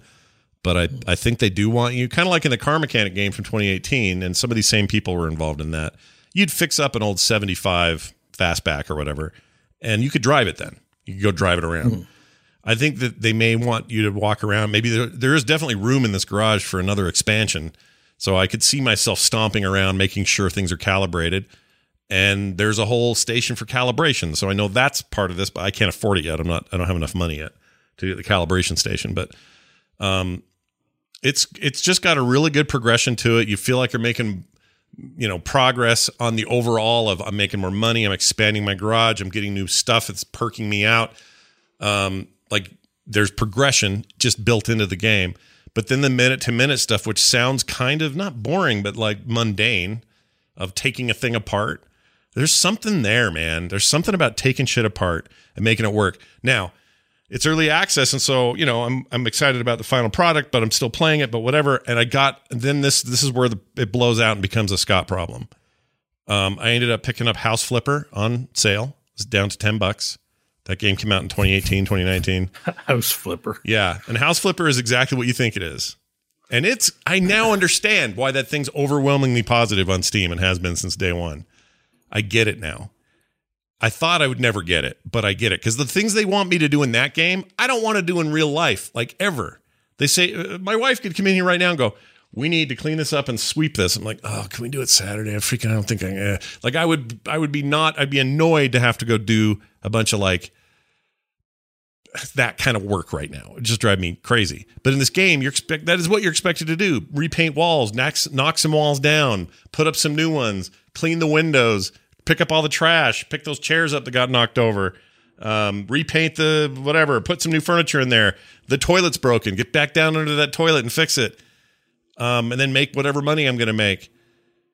It's really good. And it has really awesome like uh, progression in that as well. The more you do a thing, the closer you get to kind of unlocking levels of doing that thing. So for painting, um, it'll say you've got a perk. And I hit my little tablet and up on the perk thing says you can either uh, paint twenty-five percent faster and eventually fifty on that same line of, of that same chain of um, uh, perks.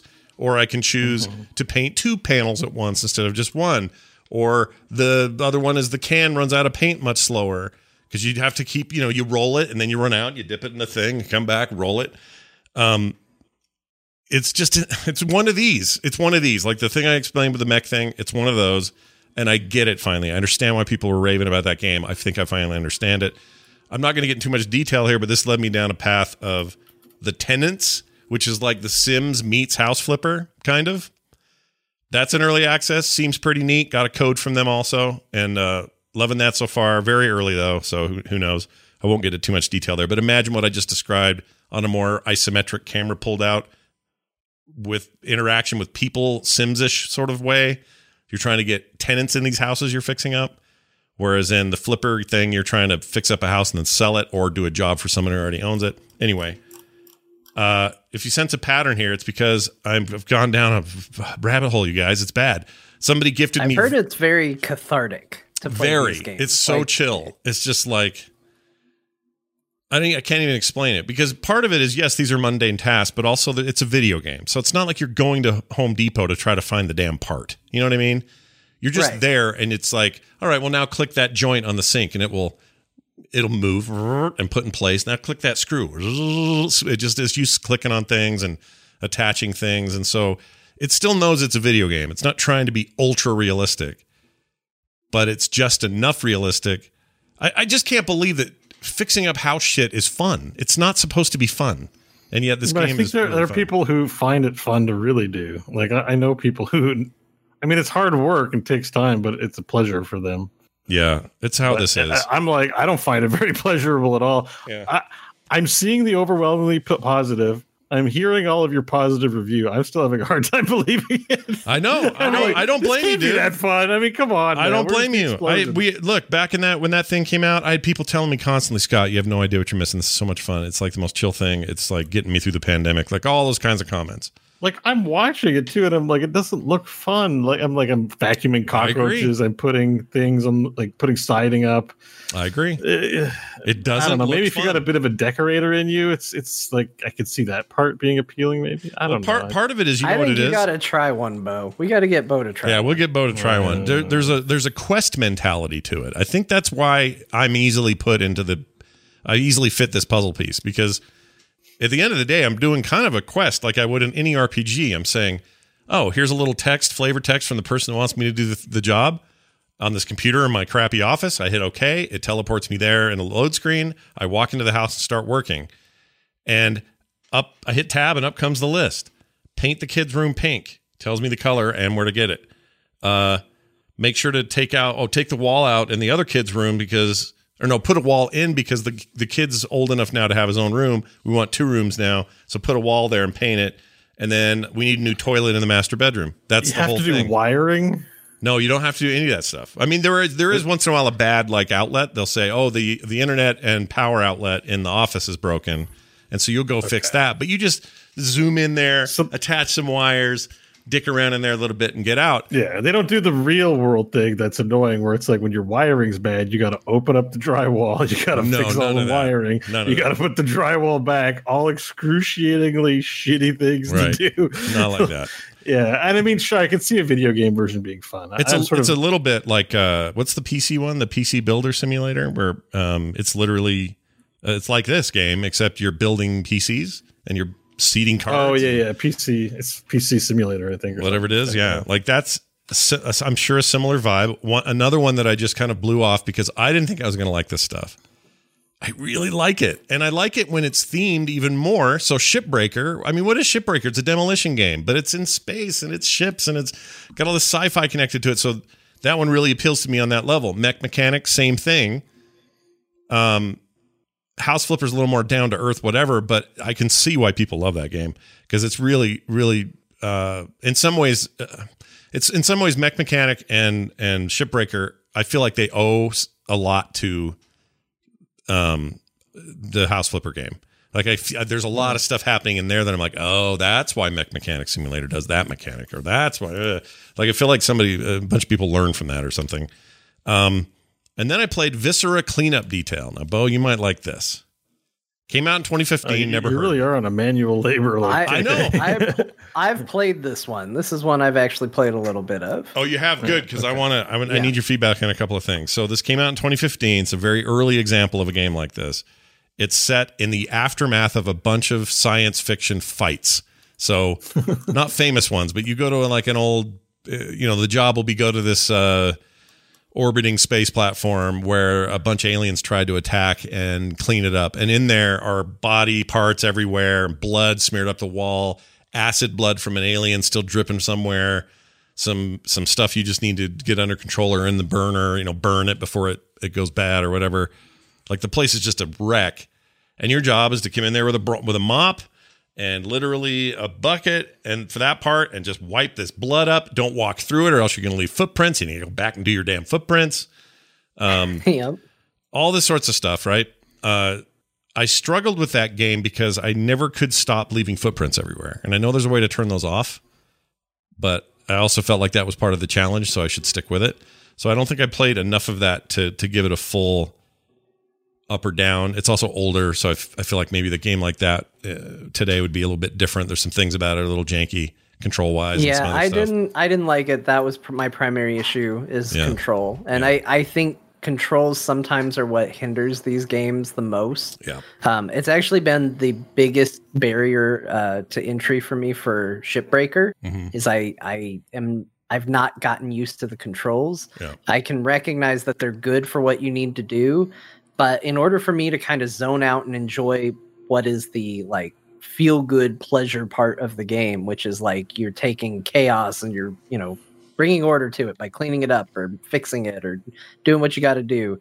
Um, I can't be struggling with the controls. And I struggled a lot with Viscera Cleanup Detail. Yeah. And in addition to having a really like unwieldy control scheme, then there's things like, oh, I got to go do this. I got to go do this. I got to do. Oh, I just walked through a bunch of blood. yeah. yeah. And there's that game does do some cool things. Yeah. Like I, I isn't like the ship from Event Horizon in that game. Yeah, and you have yes. to clean up after the events of that yeah. movie and stuff. Yeah. Like I mean, it's, it's kind of nuts. The yeah. stuff that's in there. Yeah. yeah. It's pretty cool. That like that stuff is my favorite part of it, but you're right about controls. There's some physics weirdness. If you don't hit that bucket just right, it's going to blow all over the place. Now there's blood, more blood and water to clean up.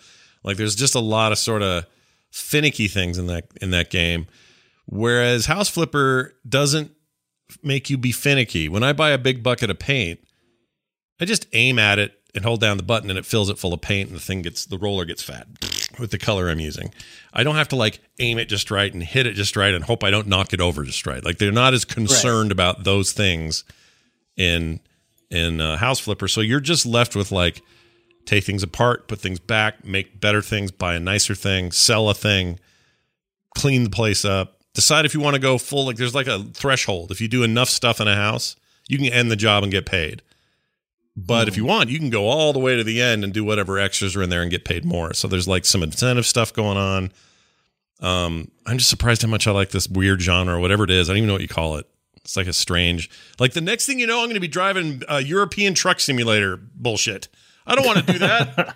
I want you to do that so bad. I don't think oh I can. Oh my gosh, I want you to do that. I got a key for one. You need one to that- pick a week. I don't I don't know if it should be this week, but you should play Euro Truck Simulator and I'll play American Truck Simulator because I own it. Okay. We'll report back. Maybe we should trucking. try that because I wouldn't. I'm. I have a feeling there. There's obviously something to that too. That's another rabidly reviewed, well thought of thing that I don't understand because I haven't tried. And that's what happened here a little bit because I tried stuff and now I'm like, what did I just do? What did I just do? Oh my gosh. I'm in love with replacing wires in a mech arm. Like, like whatever the game is and these, these examples I've given, they've all, they've all scratched that itch in a way that I didn't expect. Um, like in some ways House Flippers feels, how do I explain it? Like, your broom doesn't make any noise when you use it. And it annoyed me at first. I'm like, well, it should make noise. I want some, I need some tactical feedback here. But now it doesn't even matter. Like, I just am really having fun cleaning shit up. I had to clean uh, a college, do- um, a, a house that was rented by a bunch of frat house college guys. Holy shit. I went in there. There were bottles everywhere, stuff all over the floor, smudge marks on every wall. Kitchen was thrashed, broken dishes, boxes, bags of trash in play. Like, really, they made it look like the worst party ever had happened here. And there was something so satisfying of cleaning that thing up. And they make it gamey enough that it doesn't feel like really cleaning something up. I don't have to smell any of this. I don't have to deal with somebody's old condom in the corner. I just clean. And then it looks great when I'm done. And I made four grand. Like, yeah. I don't know. There's something about I'm it. I'm looking forward to next week when you come in and you're like, well, guys, I spent my week watching uh, rug cleaning videos on YouTube. Oh, one last thing. Okay, sorry. Two last things, then I'm off my soapbox here for a second. We'll see how all this goes. But because of John's peer pressure, I also got Final Fantasy fourteen up and loaded again and started playing that again. Hell yeah. I'm on your server, too, so we can hang out at some point. But um, here's uh, here's the weird thing about that game. You ever go, okay, you know those restaurants, someone will say, oh, you got to go to so-and-so. I know it looks like shit on the outside, but wait till you get inside. You'll never have better fun in your life or whatever, okay? Yep. Those places exist. The front, the storefront is garbage, and you're like, who, li- who would walk in anywhere near this place? And then you walk in and go, oh, this place is awesome. What a hidden gem. Yeah. Not that a big main M M O like this is hidden, but what I mean is their account system stuff, like managing your account, payments, uh, login, password recovery, just getting a getting the game client and or a subscription to said game is the most archaic nineteen ninety-seven bullshittery you've ever seen. It's, it's terrible. Like dialing into A O L, both it's in aesthetic and terrible. Function. It's terrible. but but again, that's like the outside of this weird restaurant where the best tacos are, because inside that game's great right now. Man, that game's good. Like, it's so many, yeah. Everything John said last week is true. And I would just add that, you know, I'm having a blast. I'm, just having a, I'm having total fun in that game in the ways that I like to play M M Os, despite the little gibbly people and the stupid, you know, some of the dialogue and what, you know, the, the anime influences and stuff kind of rub me wrong in some ways, but, but I don't care. Like, there's, the game is so clearly well crafted and so well made and managed that it deserves uh, a lot of forgiveness for that other stuff. And plus, I'm still early. I know a bunch of this stuff improves in massive ways as the further you get into the game. And I'm only level twenty or something. Um, and uh, I really like it. But man, the outside of that building, shitstorm. So they need to, what are they doing? If they've got one of the most popular M M Os in the history of the market, just imagine how much more accessible you would be if you quit having such a shitty location for all your other stuff. It's like those it's people really working bad. At a warehouse in Kiev or something. You know what I mean? And they don't talk to each other. It's shockingly bad. It's way worse than you than you think it would be. And when you look at it, like, I, I don't know. You look at it and you're like, do I own? Are they saying I own these? Like, just trying to figure out what expansions I owned. I was like right. looking at it. I'm like, it's so bad. I can't. I can't tell what the icon means. Does it mean I have it or don't have it? I. Am I subscribed? What am I doing? And am I paying them saying, money right now? I'm like, not even saying like copy straight up Lyft the way Blizzard does it, but go look at some of your competitors and the way they handle account management. It's not that we're not talking about rocket science. You guys are making websites in the, in the nineties. It really feels that way. And yeah. everyone else has got simple click, two, uh, two-factor authentication, recovery's easy. I mean, to their credit, their chat support guy was really helpful and got me where I needed to be. But it wasn't easy getting there or even finding how to do that. Like, it's effed. It's so effed. But that game's great. So thanks, John, for that. And then lastly, because uh, we didn't do a show last night, it was kind of a last-minute thing. I went, oh, Outriders came out today. I'm going to go install that and play it. So I did. And I'm happy to report something. Uh, Outriders, mm-hmm. I'm playing it on Series X because it's on Game Pass, uh, free on there. Day and date, which is a real good get for them, in my opinion. Uh, they had, uh, but they launched on everything, so it's on Steam and Epic and everybody. Um, that that game, as far as like a co-op or solo shooter, third person shooter experience, Destiny like, you know, even though Destiny's first person, but you know what I mean? Like that yeah. shooter looter thing that we all keep hoping that Anthem would be, or other games have tried to be, or whatever. And to various levels, Destiny was, and then wasn't, and then is again. And you know, that sort of thing. Uh, they finally got what I, they finally got what I want done. And what I wanted done, if you go back to the, to the roots of those games, those are all like Diablo shooters, right? In some way, kind of. There's like yeah. random loot, and it's colored, and you get better stuff, and you're trying to always get the better loot, and you do raids and blah, all that. That's what this is, except it really adheres to the feeling of playing Diablo. And that might sound strange for a third-person, cover-based, you know, over-the-shoulder shooter thing. Um, but it there's something about the abilities all being on much lower cooldowns, and you have three major abilities very early that are all, you know, on the key on the controller anyway. They're they're connected to, to bumper key stuff and combinations, but on the P C, I'm sure they're just like Q and E and R or something. I don't know. Um, but they're the cooldowns are like that. Like they're not immediate, but they're quick enough that you're always got something in the rotation to pull off or do.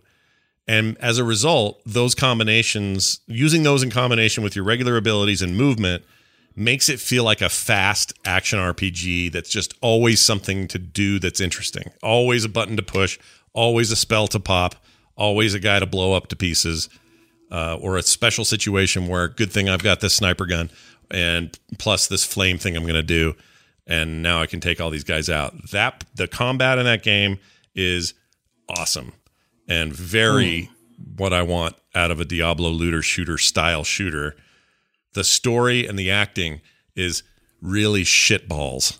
Um, it's not. But is that is is it that important? No, like, it isn't. It yeah. isn't. And actually, I'm going to come around and surprise you maybe and say that I actually like it for that, because there's cheesy and then there's just bad. This is cheesy, not necessarily bad. Like mm, paint color, paint by numbers sort of thing. It's hard to explain. It's the team that it made. It actually um, sounded like Anthem's story if it didn't take itself so seriously. A little bit, yeah. And they're a little like more we're dude, in an bro. environment that's harsh and trying to kill us, and we're going to go out. We're the ones who can go out and do stuff. Yeah, and they're a little more dude bro about it. Like they're they're. This is the team who made Bulletstorm. This is People Can Fly. Is this on Game Pass? Yeah, Game Pass. Not on P C yet, though. They said that's like a month off oh. or something. It's coming, though. Mm. It's just, I don't know why not simultaneous. I was like, I'm interested, you know, there's a lot of stuff in there that makes me sound like, oh, maybe I want to play that. Yeah, I know. But you would. You would I love to play I don't want to spend eighty dollars necessarily unless yeah, I'm sure. Don't, don't buy it yet, because yeah, it is coming It is coming to Game Pass it. P C. I think said. I have P C Game Pass, and I'm not using it, so I mean, it'd be a good reason to use it, but... Yeah. Th- well. That's coming, though. They said it would, it would be on P C Game Pass, uh, I don't know what the time lim- limit was. It was like a month or something. But uh, mm. so it's so it's four people um, in your co-op groups if you want to play it that way. I played it entirely solo. You can adjust the the difficulty at will anytime you want. There's lots of incentives to do harder difficulty, even at solo.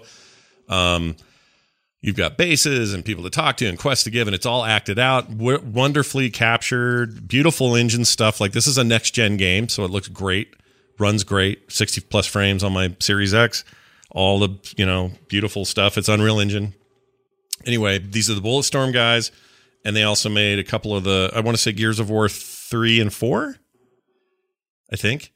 They were tasked with that, and that... People yeah. Can Fly, right? Yeah. yeah. So that tells you who I'm describing when it comes to story elements. It's very, yeah, F you, rah, like just a lot of...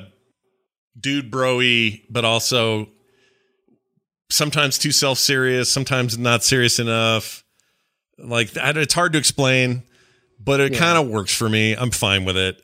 Um, the the prologue's a little awkward in places, but the Bulletstorm hit that a lot more. Yes, appealing to me than games like Borderlands have. Right. So I have faith that they might be able to walk that tone a little better. Yeah.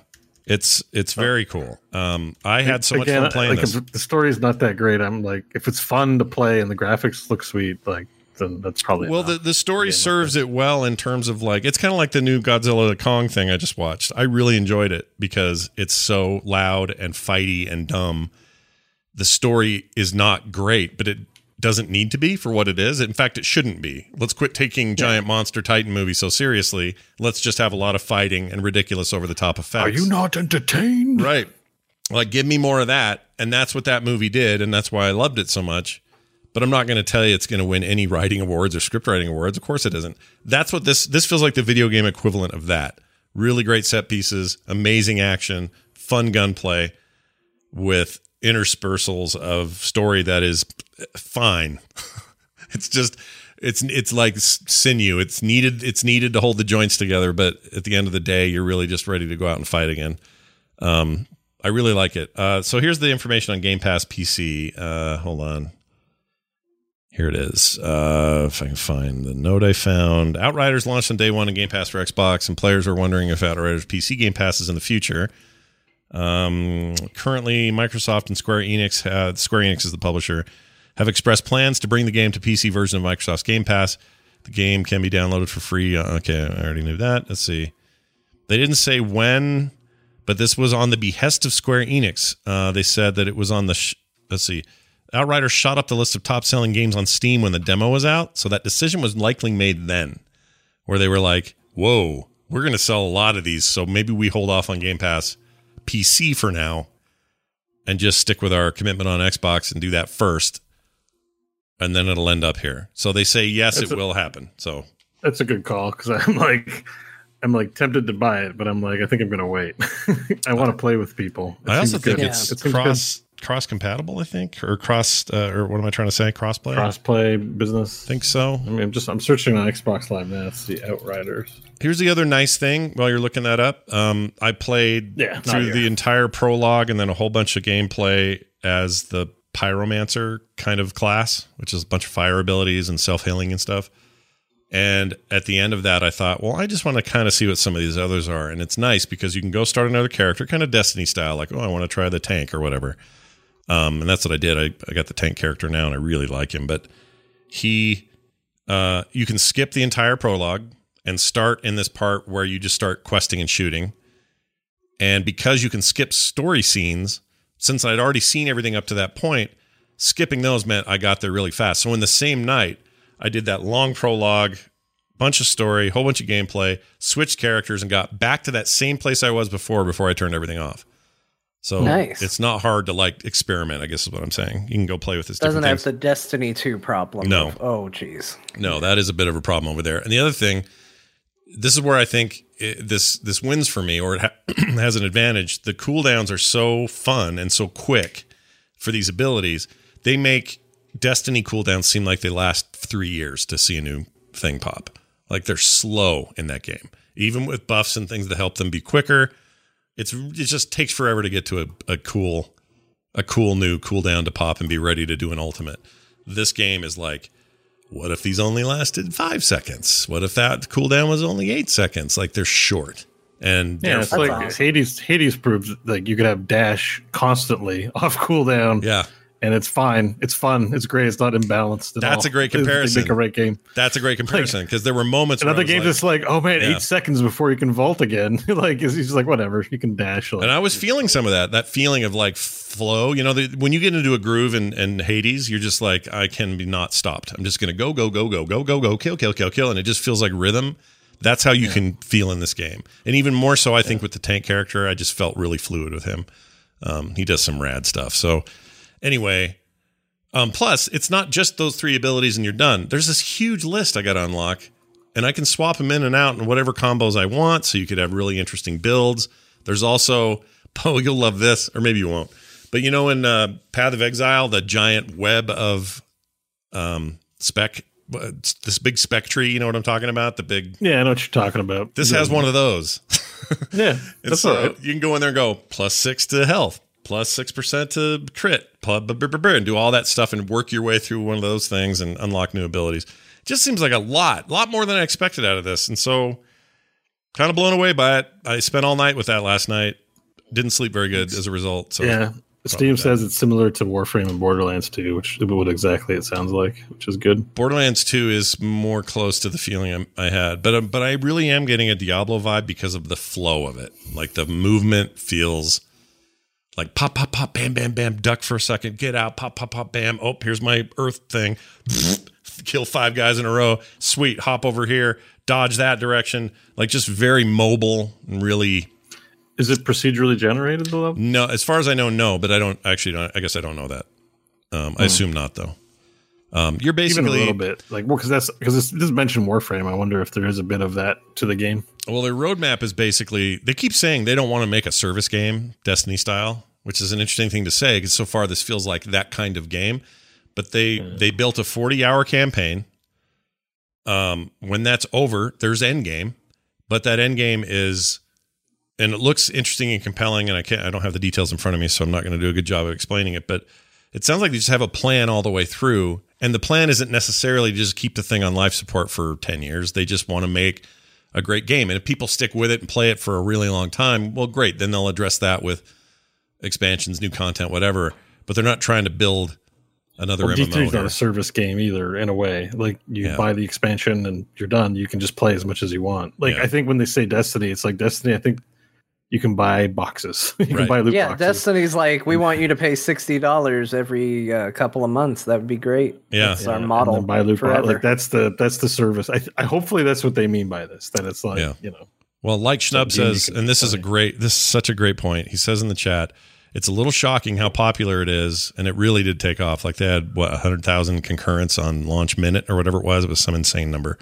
But anyway, how popular it is relative to Marvel's Marvel's Avengers, which are both from Square Enix Studios, and I don't know that they, I don't know that Marvel's that Marvel game ever had these numbers, and they're aiming for the same thing, right?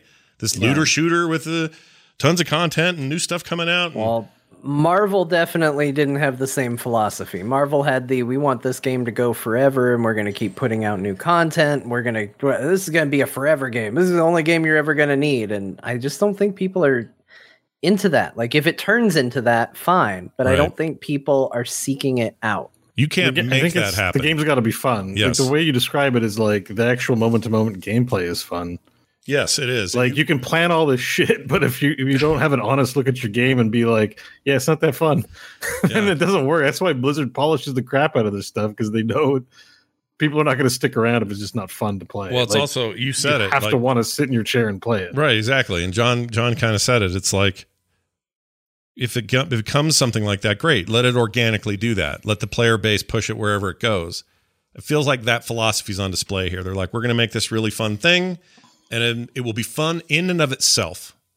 And if it's more than that, you'll make it more than that. We're not going to force it down some road based on some industry like, ooh, our think tank says that we need to be like Fortnite. Well, you know, that doesn't, that bites people in the ass.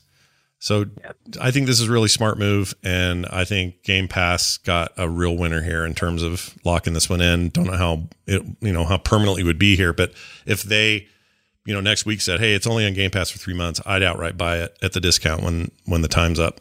Um, I like it that much. So yeah, anyway, well, I'm keep, gonna keep an eye on it. Then I want to play some with you guys. It's, it's really cool. Oh, the mobility, dude! You'll love it.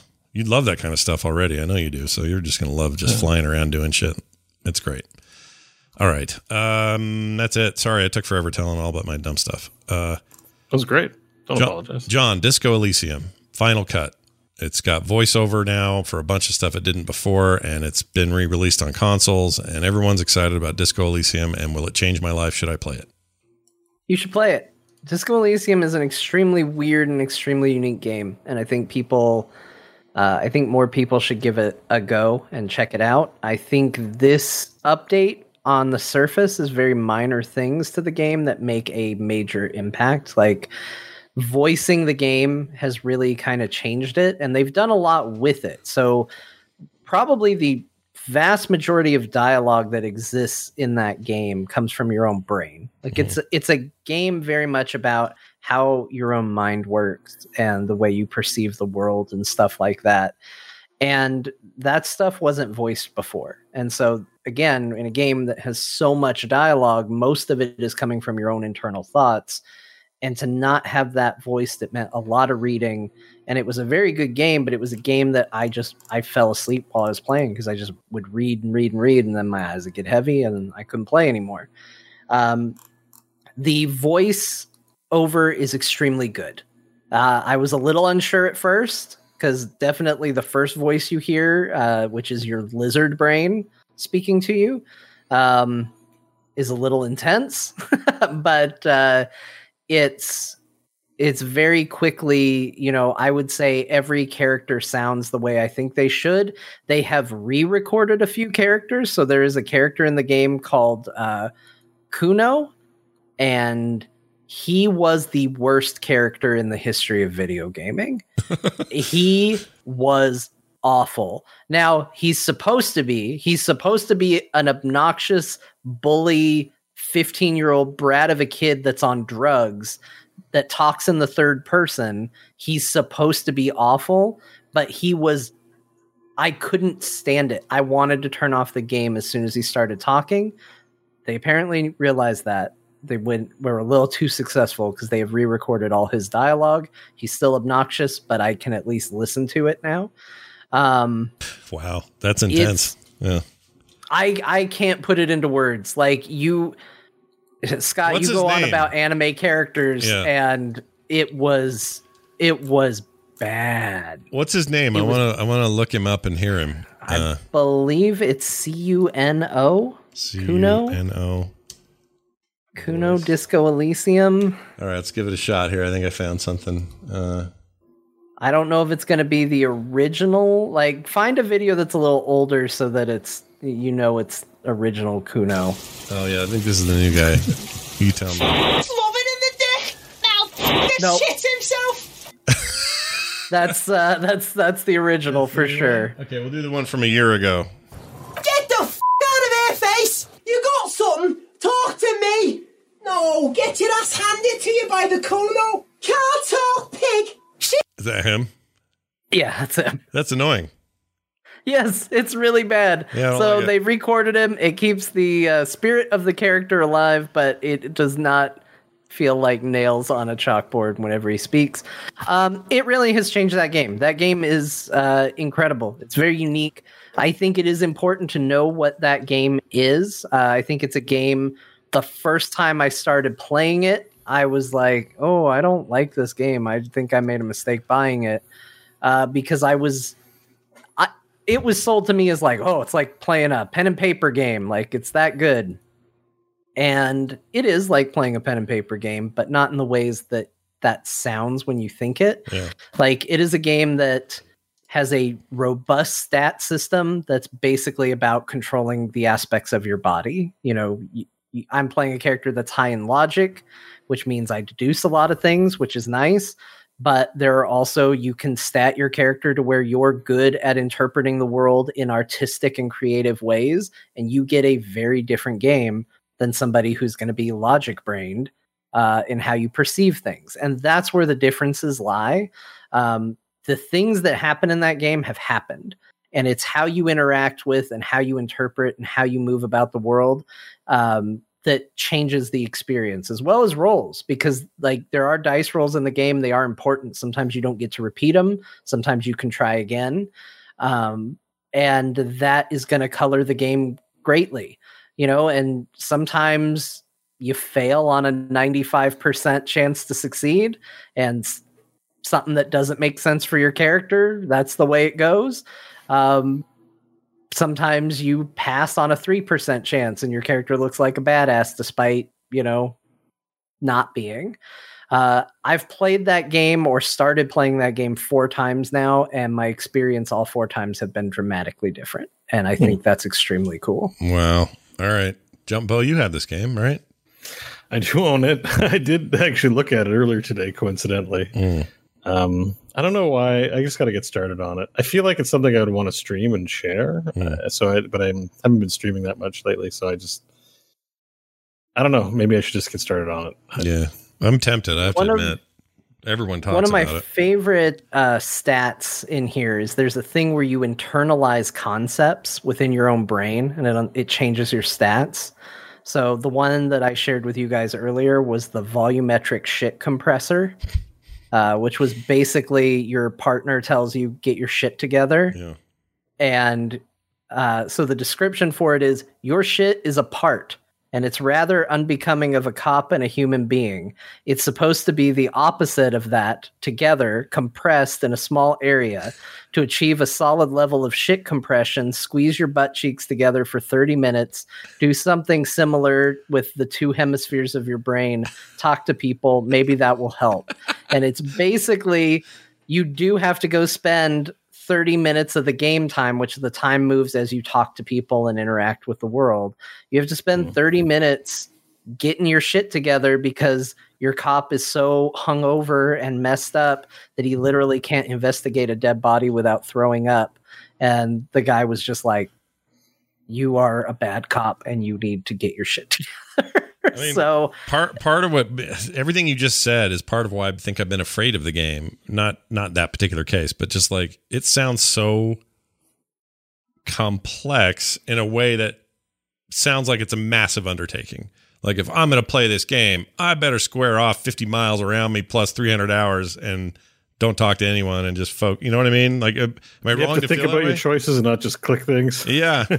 No, that's the other thing. Just click things. In fact, on that menu, I don't know if it's up there. No, it was on a pause menu earlier. It said uh, the tip for playing the game was say weird things to people. You're a cop. You don't have to. You don't have to care what their opinion is of you. If there's a dialogue option you want to try, try it. Like it is a game about just do what's in your heart. If you want to say something really stupid, go ahead. yeah. Yes, there will be consequences, but this is a game where it's not you in the game.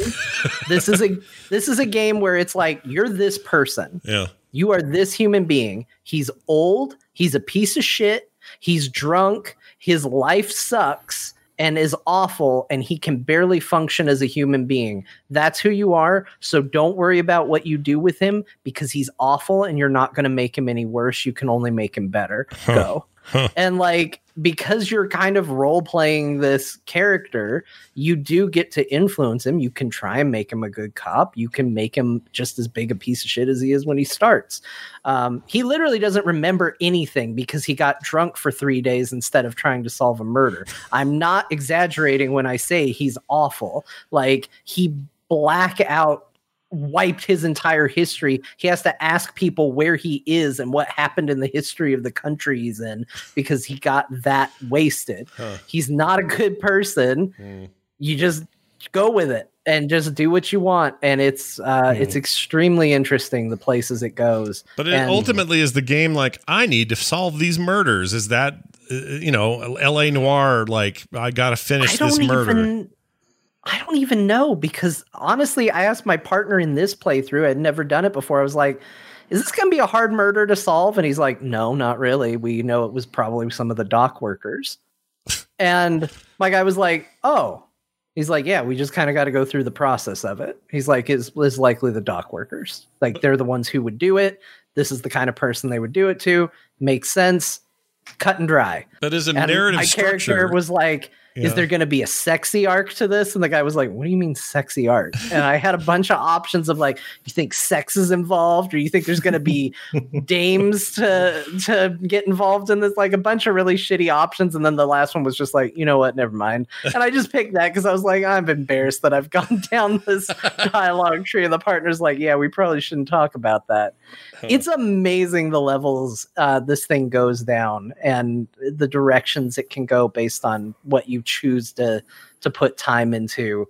And again, it just colors your opinion of the guy. Like my character literally doesn't have a portrait in the game. It's just blurry. Like it looks like somebody's pixelating a face over yeah. because when he woke up in his self-loathing and just disgust with himself, you go to the bathroom mirror and your face is all distorted and you can't tell what you look like.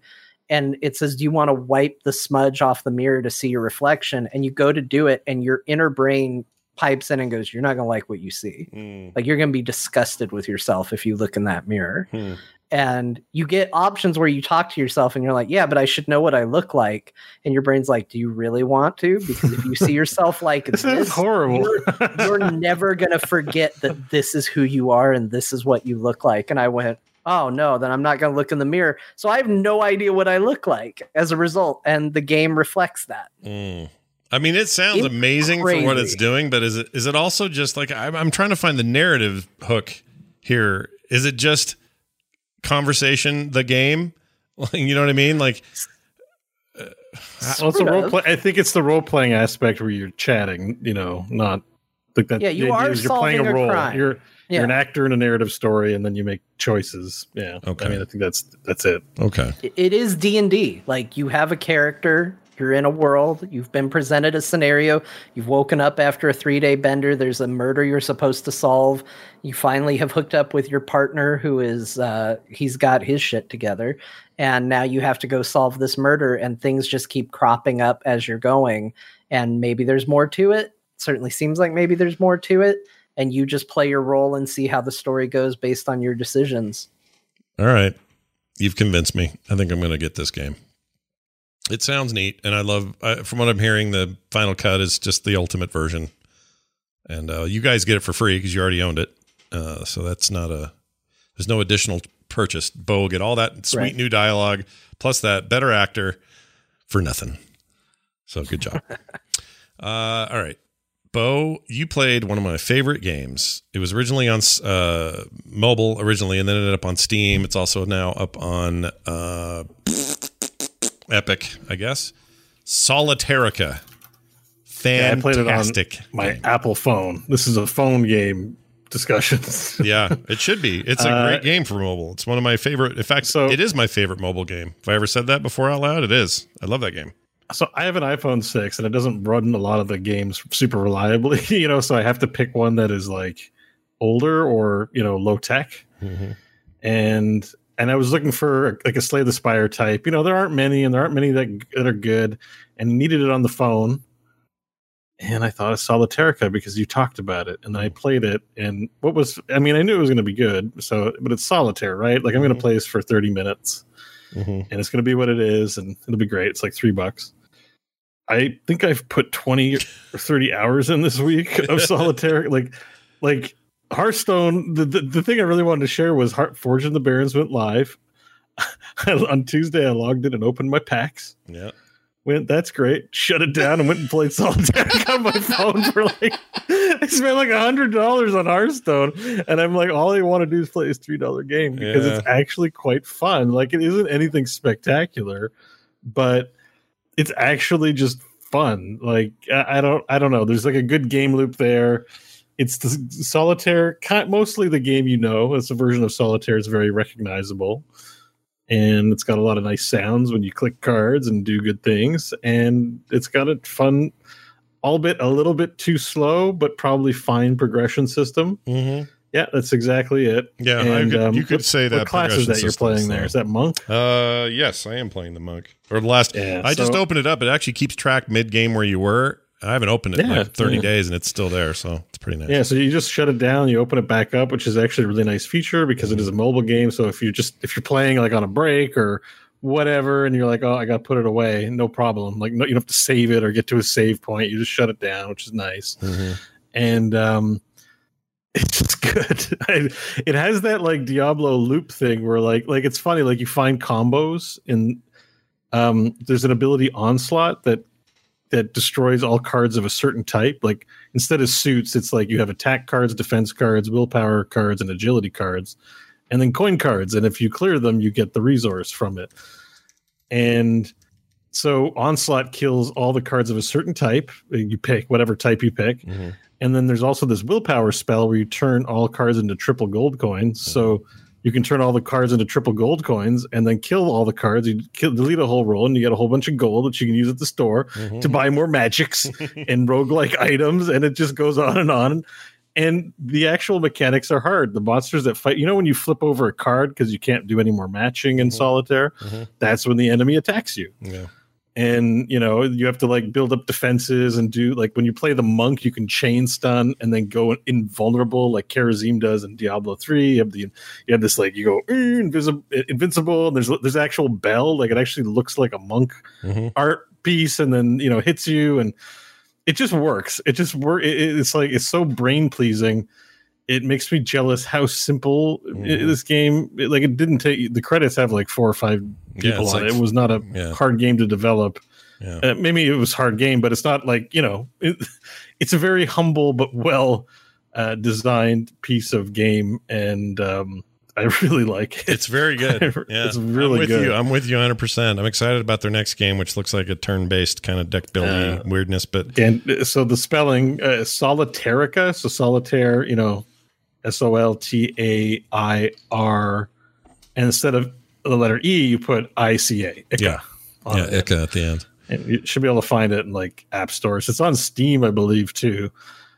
It'd probably be fine to play on a P C as well. Yeah, it's great uh, on P C. I have it on yeah. P C. It plays on Macs and P Cs, on Steam. It's also on Epic. And Epic apparently had a big sales resurgence on Epic, uh, kind of out of nowhere. He was talking on Twitter about how they sold more there in a day than they did in a month or something on Steam, which I thought was I mean, odd. I would not play a solitaire game ever. I have zero interest in it, but somehow this, it's just with the R P G elements, because yeah. I understand that part of gaming. Yeah, married to solitaire makes it the like the quintessential casual game. Yeah. So like, it's kept me up late in bed. I'm like, I'm just going to play a run of Solitarica. Mm-hmm. Next thing you know, two hours is gone. You're like, holy shit. Like, yeah. God it goes damn. a long time. And that, you know, the, yeah. the unlocks in between runs are compelling because you want to see how they work. And then you go in to try it's it. It's actually kind of hard. Yeah. Sometimes the bot, like I haven't been able to complete an epic run. When you finish a normal run with your class, yeah. you unlock the epic version. Right. And it, I don't, I think it's almost unfairly hard. Like I can't get that far in it. Like yeah. maybe to ten. I never did either. It's like I unlocked so I unlocked hard, a bunch of them, but I've never I've never done it. I've finished an epic one for the same reason. It is it is a little yeah. art. It's the same thing actually is true of Dicey Dungeon. We've talked about that a few times, but that game exponentially that game harder. ramps up. Yeah, yeah. In a way that's like oh, a little off-putting. It, like it's like an R N G perspective. Yeah, I just feel like the d- damage output's too high. Like it gets to a point where it's like I get unlucky and I'm just over. The game's finished. But yeah, yeah. Well, I'm glad yeah, you're playing whatever. that. That game's awesome. It's my, it's still my favorite mobile game. I love it. Um, pop that thing yeah, out all the it's, time. It's it's well, it's like it's way better. Like as I looked at it, and I just wanted something casual. I'm like, whatever, three bucks for an hour of just like I just wanted to relax and play a phone game. Right. And it was way more than I expected in terms of how much fun it was. I was just like, I like this so much. Yeah, that's how they get you. So, a couple yeah. bucks and you're and you're good. So, um, so I played like a lot of that this week. You and I also downloaded and played uh, League of Legends Wild Rift, which finally came out. It's yeah, a, that was part of my uh, search for the game that yeah. I wanted to play. Yeah. What'd you think of that and, thing? Um, you did the tutorial, but... Uh, uh, you know, it works. I, I was really just curious to see how the controls would be, mm-hmm. you know, and this is like Wild Rift. It's going to be super esportsy, you know, good good job, Riot, making the controls. And I only did the tutorial, but um, it worked. I kept it on my phone because I want to try it again a little bit. I, it actually surprisingly worked pretty good. Mm. So... Yeah, you know, I like, like it. I, I played it and I was like, oh, this is actually playable. I just, I really thought it'd be jankier than what it was. No, it's really polished. Yeah, no. That's the thing. I, my big takeaway is how polished it was. Uh, looked really great. Their U I team is killing it over there with their stuff these days. And it just looked really good. Played really well. The matches didn't feel too long. Um, all your, all your MOBA instincts come back to you in this kind of game. And you just, you know, you kind of know what you're doing. Um, I like it better than Desktop League. I'll just say it. I mean, maybe I just, that's how far I am from caring about Desktop League, but it's not, it's pretty good. Like, I think they've done a really good job. Greg Street himself, who is an executive at Riot Entertainment, said, I think I'm screwed. I like playing this version so much more that I don't know if I'll ever touch my P C version again. That's a big, big thing to say for a dude who works there. Um, but, uh, and, and in a, you know, kind of an executive capacity, but anyway, it's cool. Wild Rift is is better than I thought it was going to be. So there's yeah, that. Yeah. So if you want a MOBA, it seems like it's good. It also yeah. seems really fair on like, you know, you just want to buy all they all they're really pushing is cosmetics. So there's no like play to pay to win crap in there or any of that. So that's good. Uh, you also played a bit of Monster Train. Did you try that new expansion yeah, I, that came out? I, well, I, I bought the expansion because yeah. I like Monster Train. Then I got in there and like I sort of partially, you know, I had different tribes up to level five and there's a new tribe and I realized I forgot to deal with a lot of the way the game works. Yeah. So I reset my save. I actually just, I reset back to beginning yeah. and there isn't much, you know, I did like three or four runs and I haven't gotten to the expansion pack content yet. Oh, because so you deleted I bought your the progress. Expansion and didn't play oh, any of it because I reset my save file. But really that game, it really was like, I just need, I didn't know exactly how the cards because there's a there's a few little mechanics to that that aren't normal for these things, like size of your floor, how much unit space, what all that all means, you know, like, yeah. So I just started it back from the beginning, and I'm doing, I'm unlocking stuff again. I wasn't that far in, I would say, initially. So yeah, it's, it's good. Mm. It, I really like it, but um, there is one new mechanic that makes it so you can get power, but you increase your threat level, like mm. basically the police, you know, like if, if you are more powerful, then the levels get harder. Yeah. So that's an interesting dynamic, but I haven't seen, there's a new card type and a new tribe. I haven't seen any of that stuff yet. Oh, right. Cause you reset. Yeah. That game's cool. Yeah. I like that game a lot. Um, I also got the expansion, uh, from the developer. They just gifted it, but they said, um, that it, I can't remember what they said. Are they, I think it was words along that line. Like you need to, you need to progress to a certain point to even see the expansion content. And I don't know what that yeah, is. Yeah, I don't think it's, I don't think it would take that long. I mean, I, I once I picked it up, I'm like, oh, I know what I'm doing. It's not going to take me that long to start seeing it. Like, yeah. But yeah. Well, right. It's a cool game. Continues to be one of my favorites of that, of that type. I think, I think most people would not have reset their I love that you did their though. Save file. That's yeah. a very John thing to do, by the way. John would do that. He'd be like, I'm starting over. I'm making. Oh yeah, I had to think I'm a burn it all down kind of person. In fact, the biggest reason that I've struggled to get into Warframe yeah. is uh, I tried it, got through kind of the initial early parts of that game, stopped playing for a really long time, and then realized, oh, there's no starting over, mm. uh, and was like, Ew, I don't, I don't know. I need to, I need a fresh start. Uh, same with that Marvel Heroes game mm-hmm. where I was desperate for a fresh start because I was like, I don't remember how any of these systems work. I log in, you got eighty-two currencies in this game. I don't know what any of them do. So I'm definitely a uh, scorched earth, just burn it all down, let me start over from scratch kind of person with these things. I mean, it's, it's a tough choice to make because then it's like time lost in a way too, right? Like that, that's always the, it's like, yeah, but I spent time unlocking this stuff and I got to do it again. But yeah. In this case, it seemed fine. Yeah. Well, this kind of game is. I did. Well, I guess I did do this because I played. Uh, th- that's all, game's also on Game Pass, and it was on my Xbox. I wanted to see how it played there. It played really well, by the way. Controller support for that game is awesome. And then I got it on Steam and was like, well, I kind of want to play it over here, and so I did that, and I didn't mind playing it again. You know what I mean? Like whatever progress I had was lost, but I didn't care. It was fine. Oh my gosh! Someone just sent me a key for a game called The Bus. Oh shit. Listen to this. What? Uh hold on. If I can find the I'm trying to find the description. Um That's a thirty-four dollars game. Yeah. Canadian. Wow. It's a- basically Bus Driver Simulator. Oh, I don't know. Nice. There we go. Uh-oh. We can do a driving simulator uh week. I look forward to it. But you know, how Utah are the is one like, of the states in American Truck Simulator. Is it? You could be, yeah, yeah. You got it's Utah not a good there. Bus driver simulator if it doesn't simulate like the, the kind A-holes. Of passengers you're going to get on the bus. yeah. yeah, yeah. Oh my god, it looks. It actually looks. It looks right. nice, right? I'm, I'm, I want to hate it, but I, I, I, I don't drive. I, I'm not a person. I take the bus places, and I'm like this looking. This it's looking bussy. It's kind of pretty, yeah.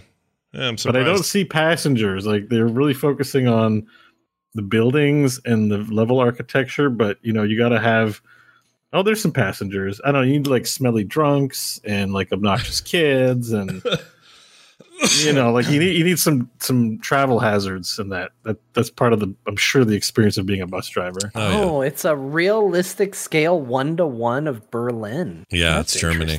Yeah. That's, that's cool. Kind of neat. I wonder how the Germans are. Jawohl! Nine. It's one to one for Berlin. Like, yeah, one to one every square the, mile. That's what the description says. Yeah, pretty crazy.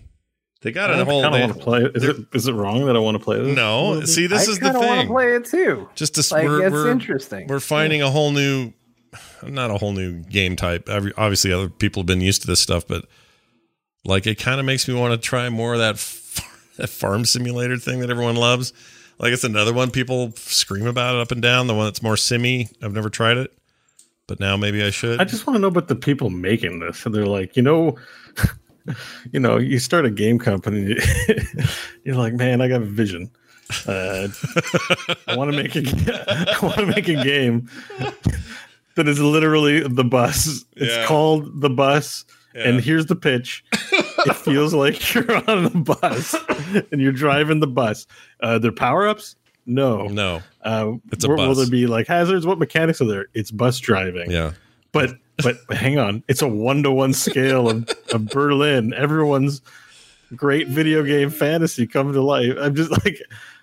Like, I would think that in my head, and I go, I'm never going to develop this game. Why would anyone want to buy that? But then somebody's making it and proving my brain wrong. I don't know. Well, what's cool about it is um, I think this this supports a thing. So my daughter's up at school finishing her degree in game design, video game design at the university. And she's about to walk away with a degree, relatively new degree, been out for maybe five years. Anyway, uh, one of her classes, the entire semester was about how uh, instead of worrying about how to gamify real life, how developers are learning that what people really want to do is game, gamify real life experiences, but in gaming gaming form. And it's taking on like new popularity. So uh, part of this was them in their coursework, like come up with stuff that you think is mundane and boring and everyday lifey, but how could that work in a game? And I think a game like House Flipper or this bus thing or Euro Truck Simulator, any of those kind of all fit that bill in a way, yeah. Because you still have to gamify it, but there's something about, like they always talk about how some of the best V R games are ones that are like work simulator and like some of that stuff. Yeah. Like you, they're not, it's not some fantastical video game necessarily, like in the traditional sense. It's more like you got to just in that world move shit around.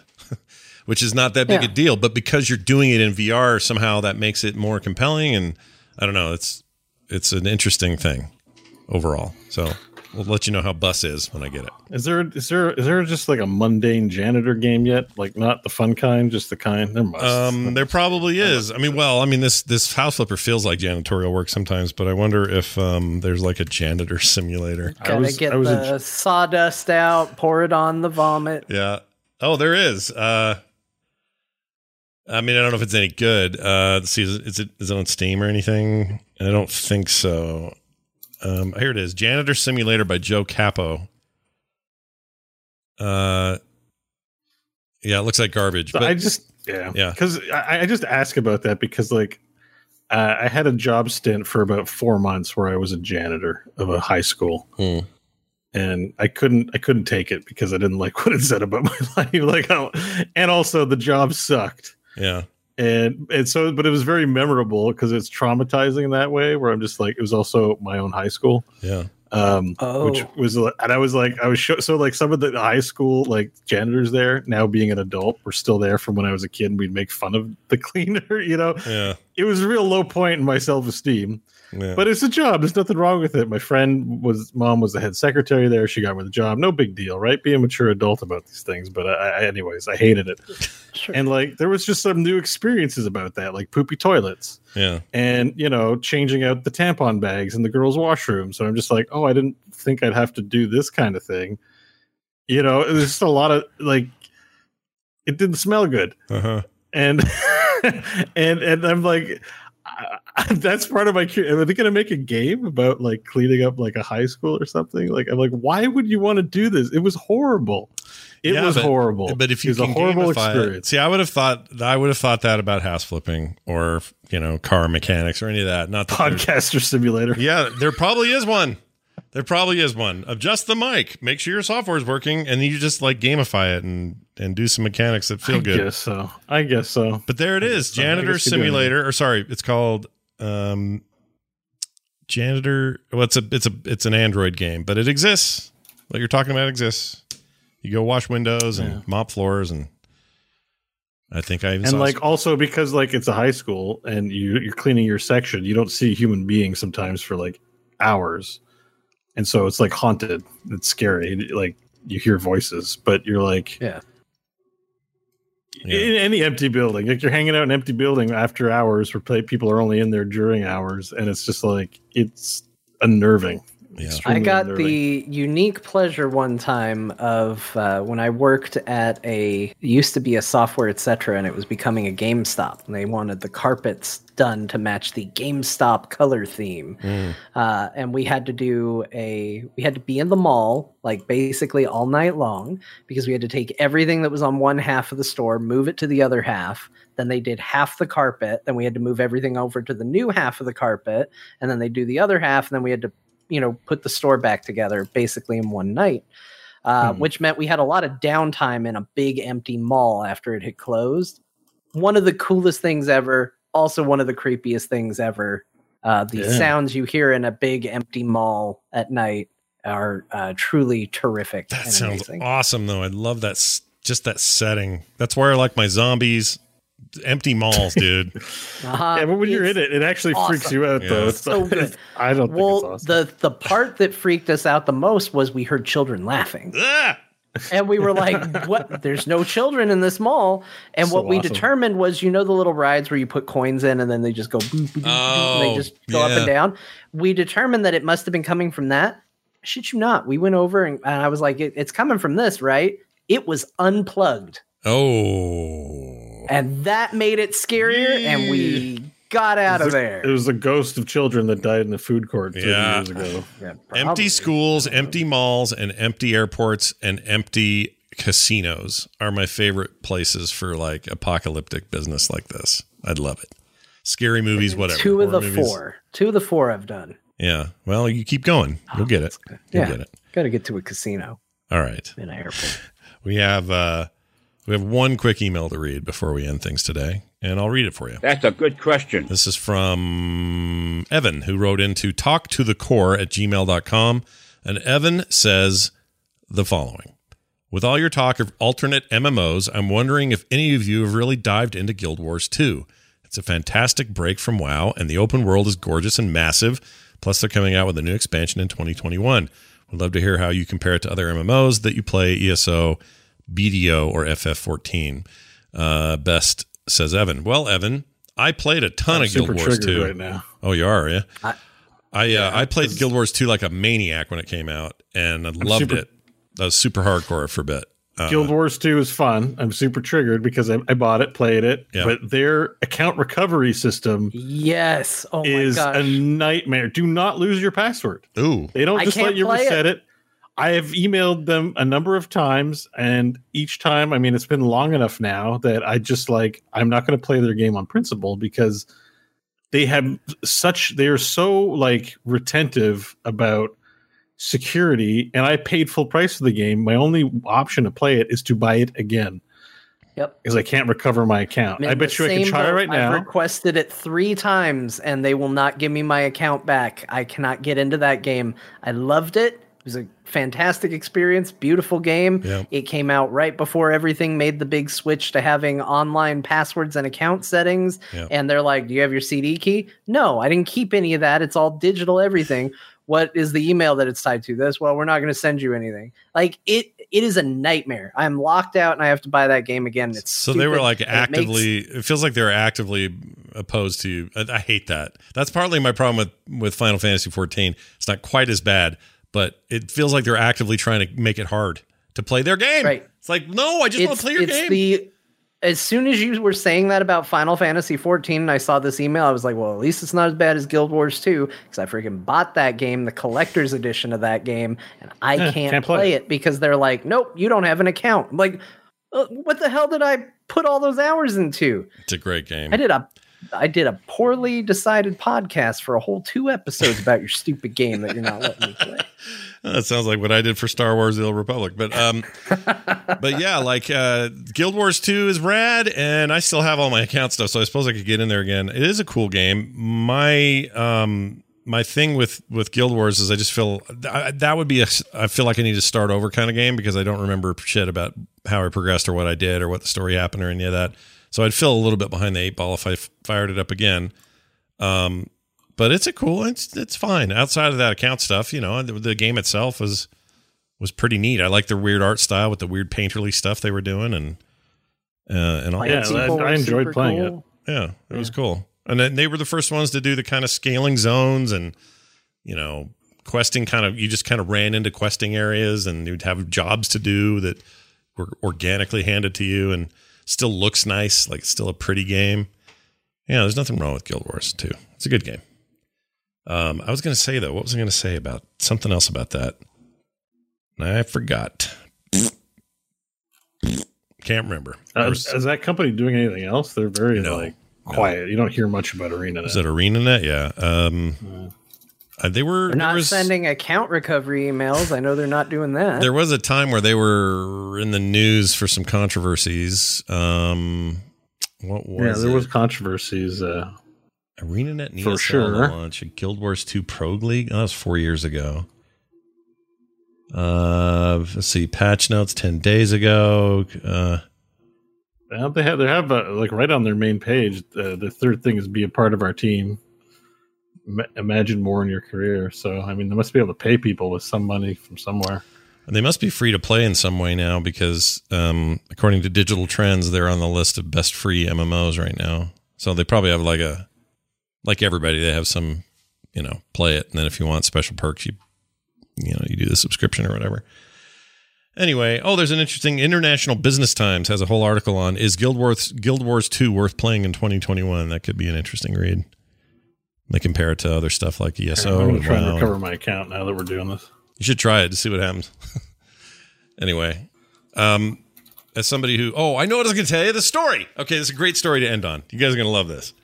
Guild Wars two comes out. I, at the time, what year would that have been? twenty twelve? So I was out. I was I was full-time Frog Pants then. But I did have a... Oh, I had a client. Are you okay? Yeah, I'm good. I had a client in uh, Salt Lake City that I would go visit on the regular to do some work for. And um, I remember telling him I couldn't come in there that day because I had some stuff I had to do. It was all real serious. But it was really just to play Guild Wars. So I get it. I play it. I play for like six hours sitting on my butt. Played, played, and played, and played. My daughter, who at the time was, I don't know, sophomore in high school or something, she says... This is Carter. She'll, she hates this story. She says she still has P T S D from it. But she's like, Dad, I need you to take or pick me up from school. She called. I said, oh, no problem. They're just up the road. No big deal. It's not that far. It's maybe an eight minute ride or something to get her from the high school and get her home. So I said, no problem. Your mom's not here. So I'll, I'll run out there. So I just quickly kind of just hit escape and stayed sitting in a town. It was ready for me to leave anyway. I got up and I ran out the house and I get in the car and I go, you know, I haven't taken a crap like all day. I've been sitting in that chair all day. Ah, probably no big deal. Drive to the school. By the time I go to pick her oh, up, I'm no. starting to go, oh, I've shaken loose. Like I got up after six hours and things are starting to move south. And I'm like, okay, well, this is going to be, a, I better hurry. I'm not, I don't want to go in the school. Speaking about being weird, I don't want to, some freaking old fart dad guy in there going, can you tell me where the bathroom is? I didn't want to do that.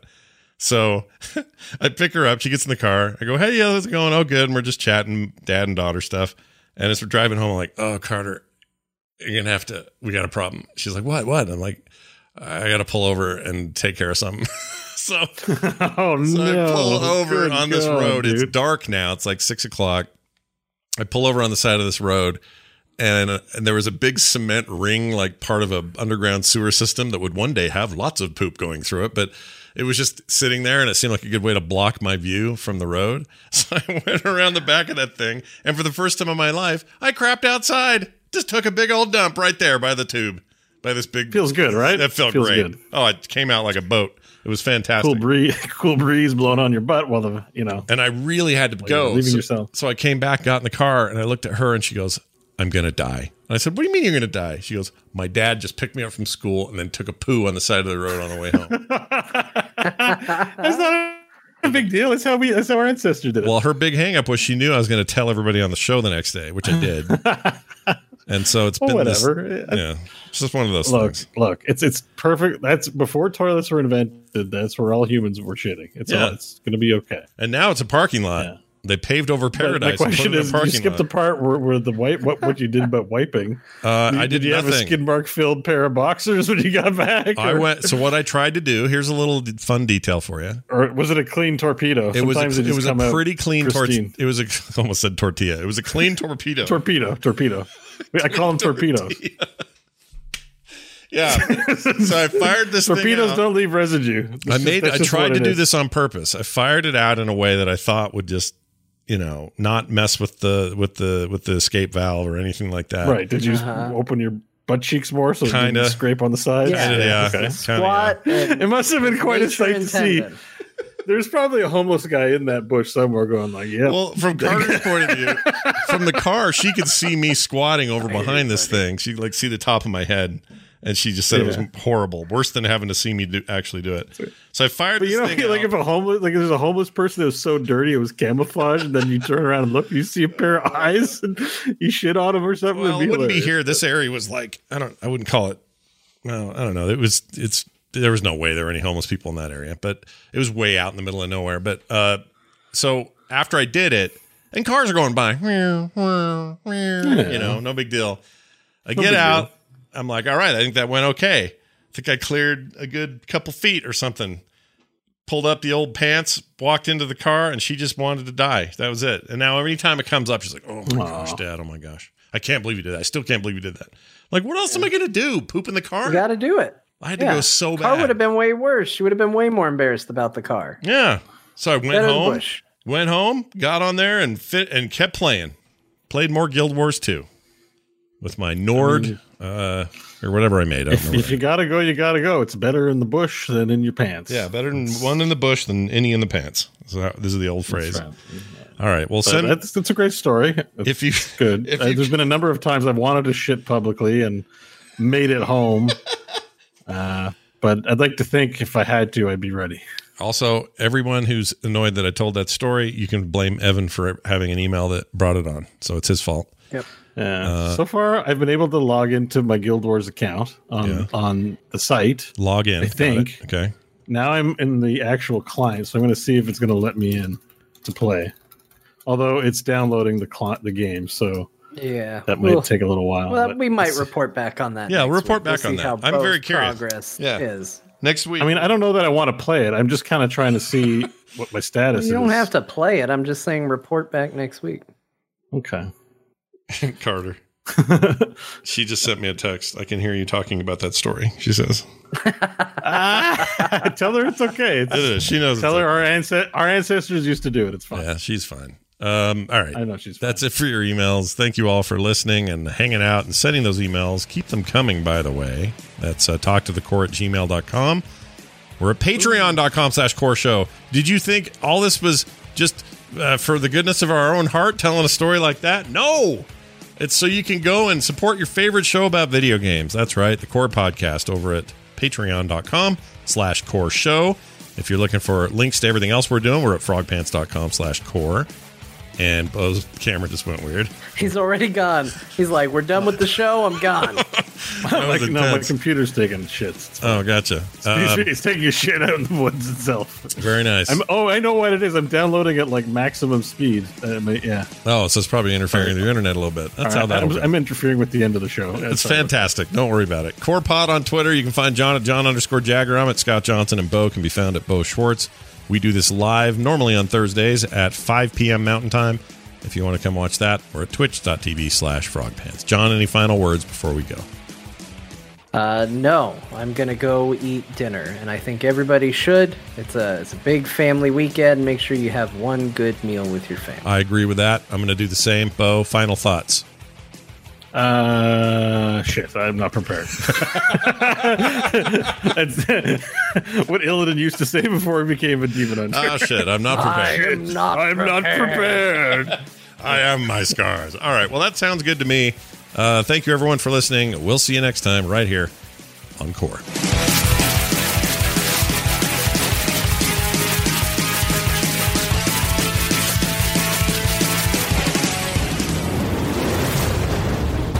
This show is part of the Frog Pants Network. Yes. Get more at frog pants dot com.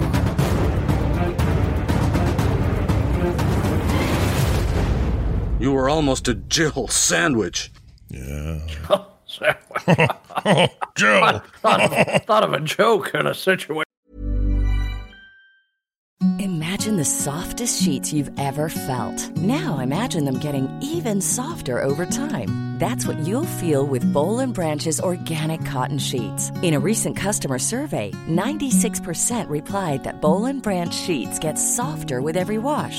Start getting your best night's sleep in these sheets that get softer and softer for years to come. Try their sheets with a thirty night guarantee. Plus, get fifteen percent off your first order at boll and branch dot com. Code BUTTERY. Exclusions apply. See site for details. Even when we're on a budget, we still deserve nice things. Quince is a place to scoop up stunning high-end goods for fifty to eighty percent less than similar brands. They have buttery soft cashmere sweaters starting at fifty dollars, luxurious Italian leather bags, and so much more. Plus, Quince only works with factories that use safe, ethical, and responsible manufacturing. Get the high-end goods you'll love without the high price tag with Quince. Go to quince dot com slash style for free shipping and three sixty-five day returns. When you make decisions for your company, you look for the no-brainers. And if you have a lot of mailing to do, Stamps dot com is the ultimate no-brainer. It streamlines your processes to make your business more efficient, which makes you less busy. Mail checks, invoices, legal documents, and everything you need to keep your business running with Stamps dot com. Seamlessly connect with every major marketplace and shopping cart. Schedule package pickups and see your cheapest and fastest shipping options from different carriers. With rates up to eighty-nine percent off U S P S and U P S rates. And with the Stamps dot com mobile app, you can take care of mailing and shipping wherever you are. Make the same no-brainer decision as over one million other businesses with Stamps dot com. Sign up with code PROGRAM for a four week trial, plus free postage and a free digital scale. No long-term commitments or contracts. That's stamps dot com. Code PROGRAM.